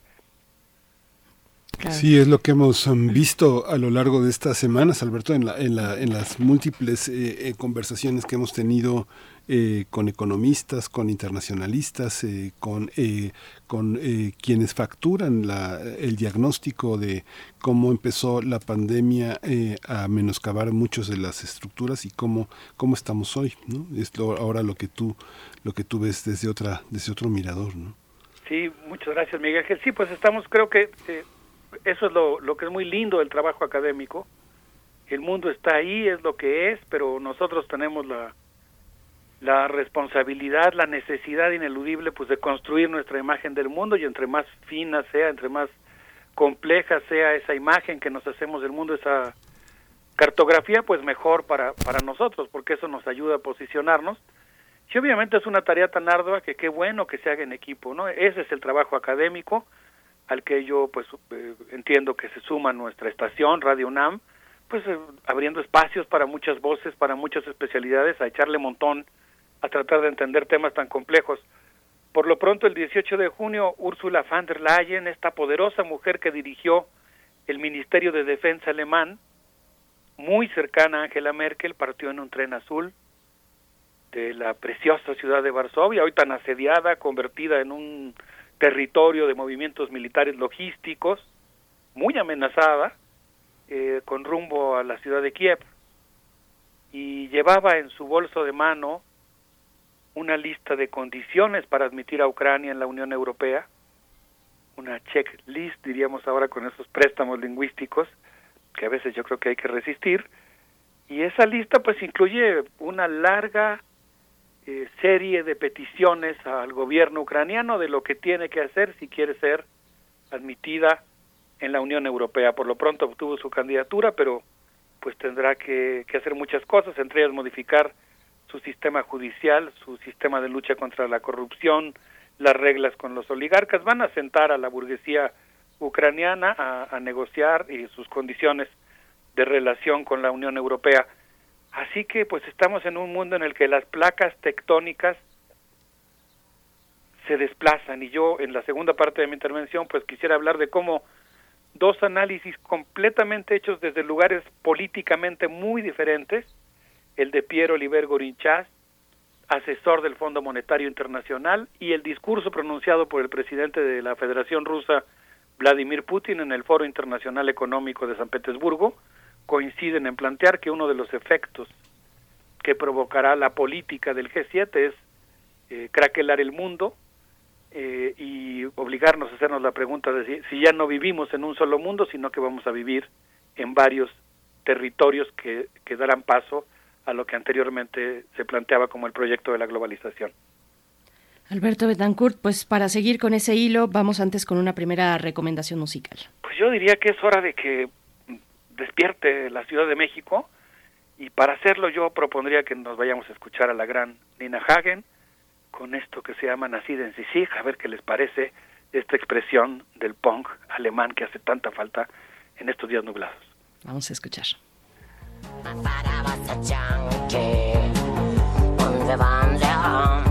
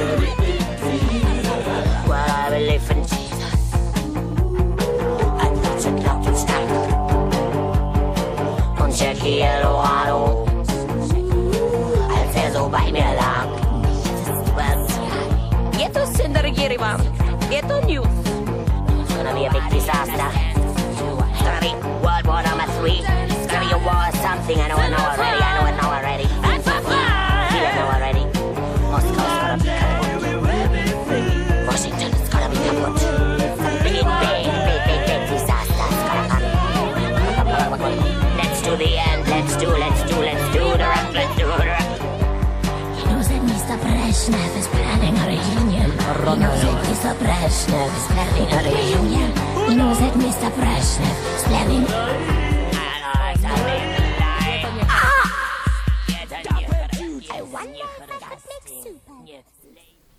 Estamos de vuelta en los mundos posibles. El doctor Alberto Betancourt, de cara a la edición 48 de la cumbre del G7, un- entre, entre ello eh, llamó la atención una, una nota donde ocho furgonetas de la policía de, en Múnich fueron eh, pues incendiadas, quemadas.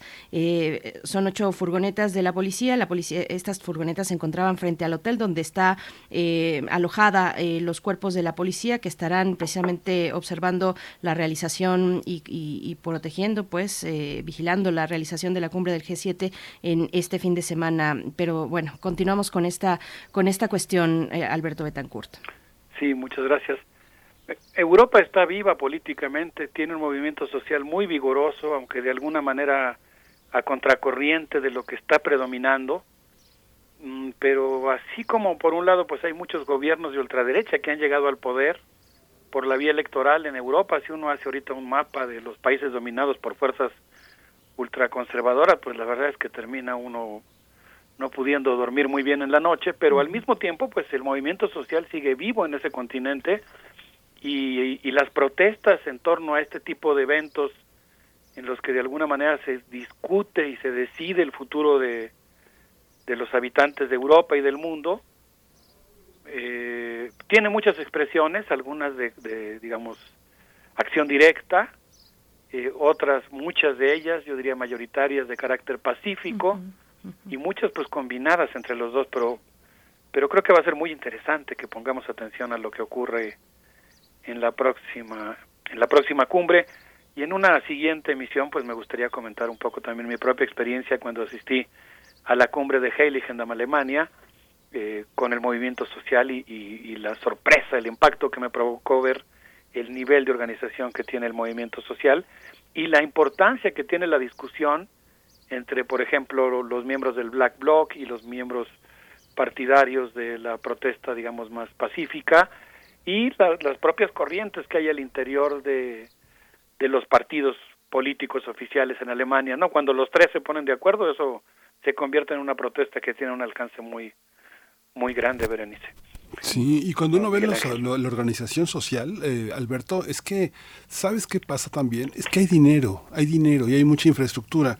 Nuestra, eh, nuestras capacidades eh, de organización y de resistencia social verdaderamente dependen de una enorme honestidad y un gran corazón de las personas que no tienen precio y que no tienen miedo, ¿no?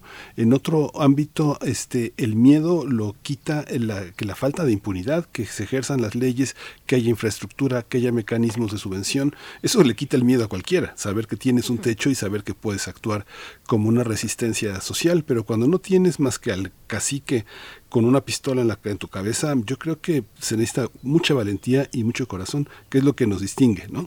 Sí, yo creo que en ambos casos, ¿no? Cada uno de los de los pueblos, de los movimientos sociales, pues tiene sus sus circunstancias particulares. Pero por supuesto yo coincido contigo, ¿no? También qué bueno que el movimiento social pues pueda hacer un proceso de acumulación de fuerzas y eso pues incluye incluso fuerzas materiales. Yo decía en aquel momento cuando transmití, por cierto, creo que fue una primera o segunda ocasión que transmití para Radio UNAM eh, desde esa cumbre, que pues yo veía llegar a los a los compañeros de la APO en Oaxaca en combis. En Rostock llegaban en barcos, los médicos sin fronteras, los compañeros de Greenpeace, etcétera, pues llegaban en barcos. Ahí el movimiento social tenía esa fuerza. Y, y pues qué bueno, ¿no? Que también haya, digamos, un, un movimiento social, vamos a decirlo así, de primer mundo en el sentido de la infraestructura que va construyendo, ¿no? Que mantiene sus principios, que mantiene su línea humanista, pero que puede dotarse de una infraestructura mayor.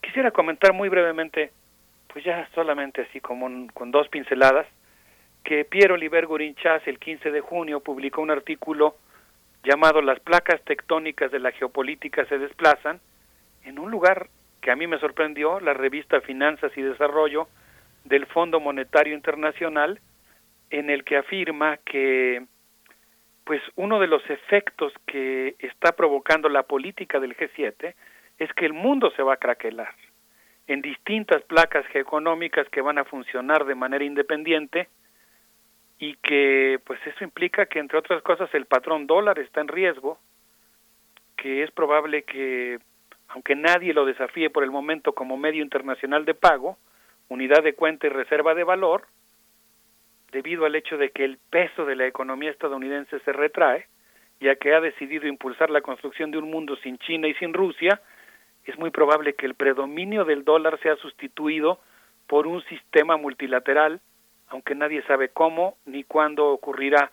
Y él se refiere particularmente al hecho de que las sanciones que se han aplicado contra Rusia y la confiscación de sus reservas internacionales, pues va a hacer que ahora la gente lo piense dos veces antes de poner las reservas de sus bancos centrales en algún banco europeo o estadounidense en dólares, sabiendo que, puede, que sus recursos pueden ser confiscados en cualquier momento. Y el segundo, el, la, segunda línea, digamos, que me gustaría mencionar, trazar brevemente, es que el 17 de junio, en San Petersburgo, en esa preciosa ciudad trazada por Pedro el Grande con ayuda de Leibniz, eh, se celebró el 25 Foro Económico Internacional, en el que el presidente Vladimir Putin pues trató de, justificar la invasión a Ucrania y sobre todo de desarrollar una argumentación eh, para decir que no era por la intervención militar rusa en Ucrania, por esta invasión, eh, por lo que está desatándose esta crisis económica. Quiero citar algunas de las cosas que él dijo que me parece que son eh, muy interesantes. Él dijo que parte de la situación que se está viviendo se debe al hecho de que mm, Europa echó a andar las máquinas de dinero durante la pandemia y en los últimos dos años Estados Unidos aumentó en un 38%, equivalentes a 5 billones de dólares, su oferta de dinero. Eh, es decir, aumentó su circulante, según estos datos, en un 38%, y la Unión Europea hizo lo propio, aumentando en 20% su oferta de dinero, 2.5 billones de euros. Y eso pues es el fenómeno que según él pues ha provocado entre otras cosas la inflación que se está viviendo actualmente y que obviamente pues fue acelerada por la coyuntura de la guerra. Eh, él señaló que por ejemplo Estados Unidos ha pasado de ser el, de ser el principal exportador de alimento en el mundo a ser básicamente un importador. Entonces, pues no sé, a mí me llamó mucho la atención, obviamente como historiador pienso que siempre hay que tomar los datos de las fuentes con un con pincitas, digamos que uno agarra la fuente y la y la levanta y se pone su monóculo y la observa con desconfianza, eh, no, no, no brindándole credibilidad inmediatamente, pero me pareció muy interesante el hecho de que hubiera dos análisis económicos, uno del Fondo Monetario Internacional y otro eh, del gobierno de la Federación Rusa, que que estuvieran planteando, coincidiendo, digamos, en esta, en esta previsión de que uno de los efectos que tendrá el actual conflicto es que pasaremos de un mundo único, por decirlo de alguna manera, a un mundo craquelado en varios bloques geopolíticos y eso tiene inmensas consecuencias para muchas cosas, para el flujo de los capitales, para las cadenas de producción, para los acuerdos de seguridad, para la cooperación y el desarrollo, para el intercambio académico, eh, es preocupante. El artículo del Fondo Monetario Internacional en particular se preguntaba si el Fondo Monetario Internacional tiene que resignarse a cumplir con sus funciones en un mundo más pequeño, entendiendo que hay muchas porciones del globo que no van a quedar bajo su jurisdicción, o si por el contrario tendría que esforzarse en tratar de tender puentes para que sigamos viviendo en un solo mundo, por decirlo de alguna manera. Eh, bueno, pues espero haber eh, argumentado eh, correctamente en favor de la necesidad de observar atentamente lo que va a pasar en la cumbre del G7, aunque como siempre tendremos que surcar la niebla del lenguaje eufemístico que no dice nada y encontrar ahí las perlas de la información valiosa que nos permitan tratar de interpretar lo que pasa en esos días. Pues Alberto Betancourt, están ahí los comentarios en redes sociales que como siempre, bueno, cuando se trata de estos temas siempre hay eh, posturas distintas y qué bueno, y qué bueno que así sea. Eh, si tienes oportunidad de darle una revisada a lo que eh, te están comentando en redes. Y bueno, solamente decir, lo sabemos, pues, pero reiterar, la cumbre del, del G7 está integrada por Canadá, por Francia, Alemania, Italia, Japón, Reino Unido, Estados Unidos y siempre también la participación de la Unión Europea. En esta ocasión como países invitados está Ucrania. Se que va a dar un mensaje o su participación será a distancia por videoconferencia y un país latinoamericano que está entre los invitados especiales es Argentina. También está la, India, eh, Sudáfrica, eh, algunos otros países que ahorita se me están escapando todos, pero eh, que bueno, será mm, Indonesia, Senegal y, Sudáfrica también entre los invitados especiales. Leí algunos de los comentarios y quisiera nada más hacer un, un matiz, digamos, en lo que dije, en el sentido de que cuando un país sufre un, desastre y, pide ayuda internacional y llegan los cuerpos de socorro, etcétera, pues de alguna manera eso también lo convierte en un país donde hay otras fuerzas internacionales que están invirtiendo, que están interviniendo en su destino, ¿no? En ese sentido creo que que si bien es diferente la naturaleza de la ocupación militar, la invasión militar a Ucrania, respecto a la intervención, la ayuda de la Unión Europea, pues eso no quita que la intervención de la Unión Europea también ejerce una presión extraordinaria y de alguna manera eh, pues influirá en el destino de Ucrania y de alguna forma hipoteca su futuro. Pero, ¿qué les parece si escuchamos algo de música alemana, de, de esa parte tan preciosa de Alemania, de esa herencia, de esa tradición del, del derecho de asilo, de la convivencia, y escuchamos este grupo formado por migrantes que se llama Sonidos de Libertad, con esto que se llama Así es la vida, Berenice Miguel Ángel, un abrazo. Otro de vuelta, Alberto Betancourt, y nos encontramos en ocho días, bueno, atentos a lo que ocurra este fin de semana en el MAU, Alemania, en la cumbre del G7. Hasta pronto, Alberto Betancourt. Hasta pronto.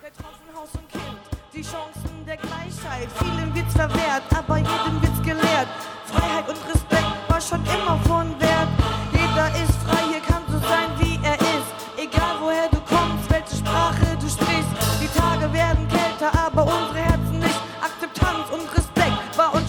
immer wichtig. Man sich auch nicht an, als wärst du von dem anderen Stern. Dabei sollten wir uns zuhören und voneinander lernen. Ich erzähl dir was von mir, du erzählst mir was von dir. Einen neuen Sound erschaffen und aus Ängsten kommen wir. Melodie kreieren, gemeinsam musizieren. Einen neuen Sound erschaffen und uns respektieren. Musik, die uns liebt, die uns immer antrieb.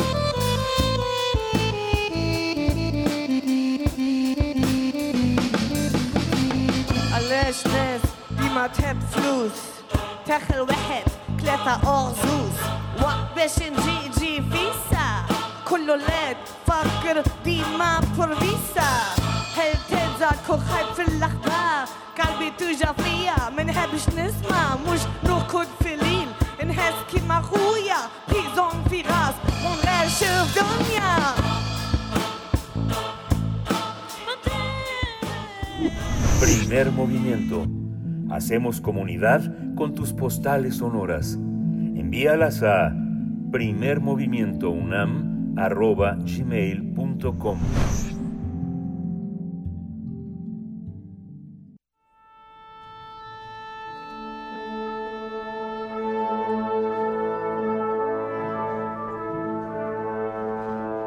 Afina tus oídos.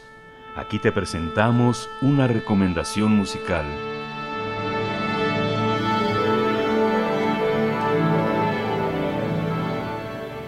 Próximo 30 de junio se presenta en el Centro Cultural Orlin Yolistli King Cuicatl eh, con un, un, ensamble de cinco músicos que acompañan a Alan Pry y estamos, estamos con él en la línea para hablar al respecto. Alan Pry es compositor, cantautor y multi-instrumentalista multi estadounidense. Muy buenos días, Alan Pry. Bienvenido a Primer Movimiento. ¿Cómo estás?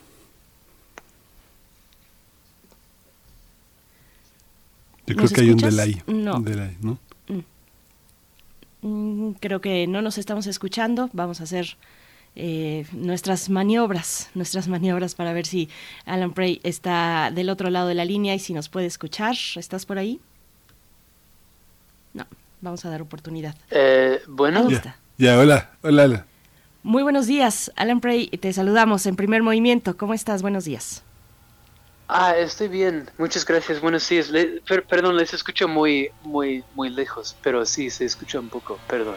Gracias, gracias Alan. A ver si de esta manera, tal vez alzando un poquito la voz, y si no, volvemos a contactar contigo. ¿Ya nos escuchas? Ah, sí, ya suena mucho mejor. Sí, Pues muchas gracias. Gracias uno, a ti. tiene, uno tiene que acostumbrarse al delay. Va nuestra voz con retraso porque estamos muy lejos. Así es, pues Ah, cuéntanos, cuéntanos por favor eh, en qué consiste este show, este show que se presenta el próximo 30 de junio en el Centro Cultural Olinjo Listli King Cuicatl, eh, eh, algo traducido como el rey de la canción. Cuéntanos por favor, Alan. Sí, claro, pues sí, es, es mi nuevo proyecto, se llama Quincuicato y sí, como dices, tenemos este, la próxima presentación el jueves 30 en la línea Lithli y es un proyecto bastante elaborado que está basado en un ritual azteca ah, en el que se llama fiesta de Toxcato. El, ritual se consiste de un, im- im- imitador forzado, esclavizado, eh, era un, extranjero esclavizado, forzado a, fingir representar al dios Tezcatlipoca por un año completo antes de ser sacrificado. Y ese es, ese es el concepto. Y yo, yo que lo que yo había visto es, es estoy tratando ese ritual como un tipo de símbolo para la industria musical de, de Nueva York. Es un poco elaborado, pero en, en eso se consiste. Musicalmente, ¿cómo, cómo se logra esta, esta, esta fusión, eh, Alan Pry? ¿Cómo eh, musicalmente se van encontrando los puentes y cómo esos puentes son recibidos por las personas con las que... eh, que forman parte de la tradición, que me imagino que deben de sentir cierta extrañeza al escuchar su propia música transformada como lo has hecho. Um, sí, creo que entendí, per- perdón, de antemano quiero, quiero pedirle su paciencia con mi español, Per- perdón. Pero um, sí es una fu- fusión interesante porque es- estamos utilizando unos instrumentos modernos. Es que es, el- digo, el, el concepto es este mezcla entre lo, lo como la historia y, y la época moderna. Es la industria musical de Nueva York y este ritual azteca que obviamente ya, ya es muy una pues ya, ya, ya es muy viejo.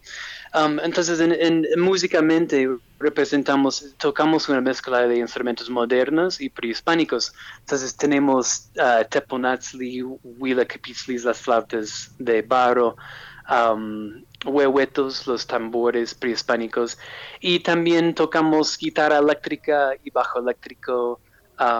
Somos, hay cinco músicos en este, en este grupo, son muy, muy buenos músicos de la Sinfónica Nacional, de la Fi- Filarmónica, y todos tocan su instrumento principal, que es como cello, violín, guitarra eléctrica, bajo eléctrico, um, y percusión, y a la vez todos cantan, todos tocan percusión, todos están haciendo muchas cosas a la vez. creo que es, una mezcla. Fue complicado, pero creo que con, con práctica y con muchos ensayos está saliendo muy bien. Alan Pride, te escuchamos bien, ¿eh? Te escuchamos bien, te escuchamos con claridad, te entendemos eh, perfectamente. Cuéntanos, mm, ¿por qué ah, acercarse? Sí, para que, para que estés tranquilo, Alan, ¿por qué acercarse a esta dimensión del México prehispánico en lo que toca a tu propia historia? ¿Cómo surge este interés? Pues esa es, es, de hecho es una pregunta que sigo haciéndome a mí mismo porque es un poco misterioso, pero estoy viendo que todo, que siempre he tenido ese interés en la cultura prehispánica de México y no estoy muy seguro de dónde vino, pero tengo, tengo libretas llenísimas de, de autorretratos y dibujos de, de mí como saliendo con, con plumas en la cabeza y con con huaraches y con pirámides en el fondo, en el desierto, y desde que tenía 3, 4 años. Y digo, no estoy seguro de, de, dónde vino ese interés. Y de compositor, de músico, había empezado a escribir música um, con respecto, con referencia a la arquitectura prehispánica. Es decir, estructurando música y canciones Um, con referencia a la estructura de las pirámides y los templos, con, con mucha simetría y ángulos rectos y esos tipos de, de elementos. Y entonces siempre ha estado en mi conciencia um, y no estoy muy seguro de por qué. Y, y el, proyecto de Quincuicato específicamente y el, mi manera de encontrar ese ritual fue, um, había lanzado un disco en la ciudad en la que nací y ese disco tuvo algo de éxito y de repente estaba recibiendo llamadas de la ciudad de Nueva York para, para llegar a Nueva York y trabajar con managers y disqueras y, y como meterme en la industria musical. Así que fui a Nueva York y empecé a compartir mi música y dar conciertos y entrevistas y sesiones de fotos y toda esa onda. Y tuve un sueño y el sueño era muy parecido al ritual azteca y lo que, lo que pasa es que empecé a escribir una canción, nada más una canción sobre el sueño. Y en algún momento mientras escribía la canción me pregunté, pues me dio curiosidad por saber si el tipo de escenario que ocurrió en mi sueño realmente había pasado y la música ya tenía ese estilo de prehispánica de, con referencia a los templos. Entonces fue, fue natural buscar por la historia um, prehispánica de México y encontré ese ritual azteca. Y eso básicamente cuando lo encontré cambió toda mi vida porque en Nueva York ya estaba a punto de lanzar ese otro disco y empezar a viajar y dar conciertos tocando otro músico, pero encontré el ritual, me fascinó muchísimo y empecé a buscar más, investigarlo más, tratar de aprender más. Y escribí un montón y montón de música um, poniéndome en la posición de este Xipla, que es como el el personaje céntrico en este ritual, como la estrella de este ritual. Y encontré mucho en común con esta circunstancia y me interesaba mucho porque me di cuenta de que podría escribir sobre mí, imaginándome en esta posición con este Xipla, lidiando con ese ritual azteca y al, al mismo tiempo estaba escribiendo sobre mí mismo, lidiando con el ritual, digamos, de la industria musical de Nueva York. Y fue muy buena manera para iluminar y, y explorar un poco esa dinámica y esa circunstancia en la que me encontré. Sí, va a ser muy interesante todo lo que dices es, eh, es muy interesante porque viene de una, eh, de una de una actitud sincera y honesta frente a algo que vibra en ti. Yo recuerdo mucho eh, analistas muy interesantes, muy sabios que hablaban de cómo Linda Rostand había hecho con canciones para mi padre una, un tema que podría ser visto desde la distancia como una gringa que aborda el tema de lo mexicano, pero era profundo interesante, ¿no? Era muy, muy, muy mm. fascinante, fascinó mucho. Pues te deseamos, nos despedimos con esto para poder escuchar eh, la composición que tenemos eh, reservada para cerrar el programa. Te deseamos mucha suerte. Pues ahí estamos, Alan Pry. Súper, muchísimas gracias a ustedes. Gracias por todo. Gracias. Hasta pronto. Alan Pride, pues no se pierdan, no se pierdan el próximo 30 de junio en la en el Centro Cultural Olinjo Listli King Cuicatl eh, con Alan Pride y este ensamble de músicos. Nosotros nos despedimos precisamente con una muestra de este trabajo King Cuicatl. Les deseamos lo mejor este jueves. Mañana nos encontramos mañana, día de complacencias musicales y de radioteatro. Gracias a todo el equipo, a ustedes por su escucha. Miguel Ángel, nos vamos. Gracias, Berenice. Esto fue Primer Movimiento. El mundo desde la universidad.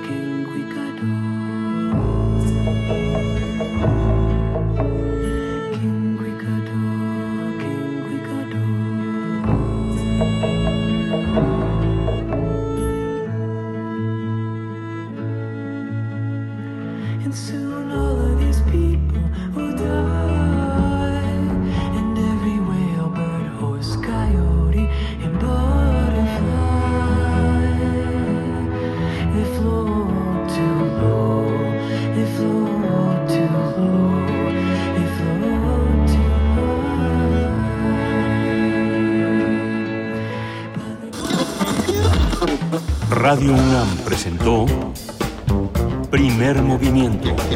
El mundo desde la universidad. Con Berenice Camacho y Miguel Ángel Gemain en la conducción. Rodrigo Aguilar y Violeta Berber, producción. Antonio Quijano y Patricia Zavala, noticias. Miriam Trejo y Rodrigo Mota, coordinación de invitados.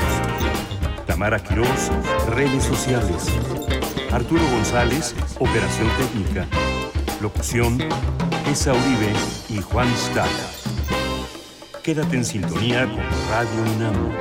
Experiencia sonora.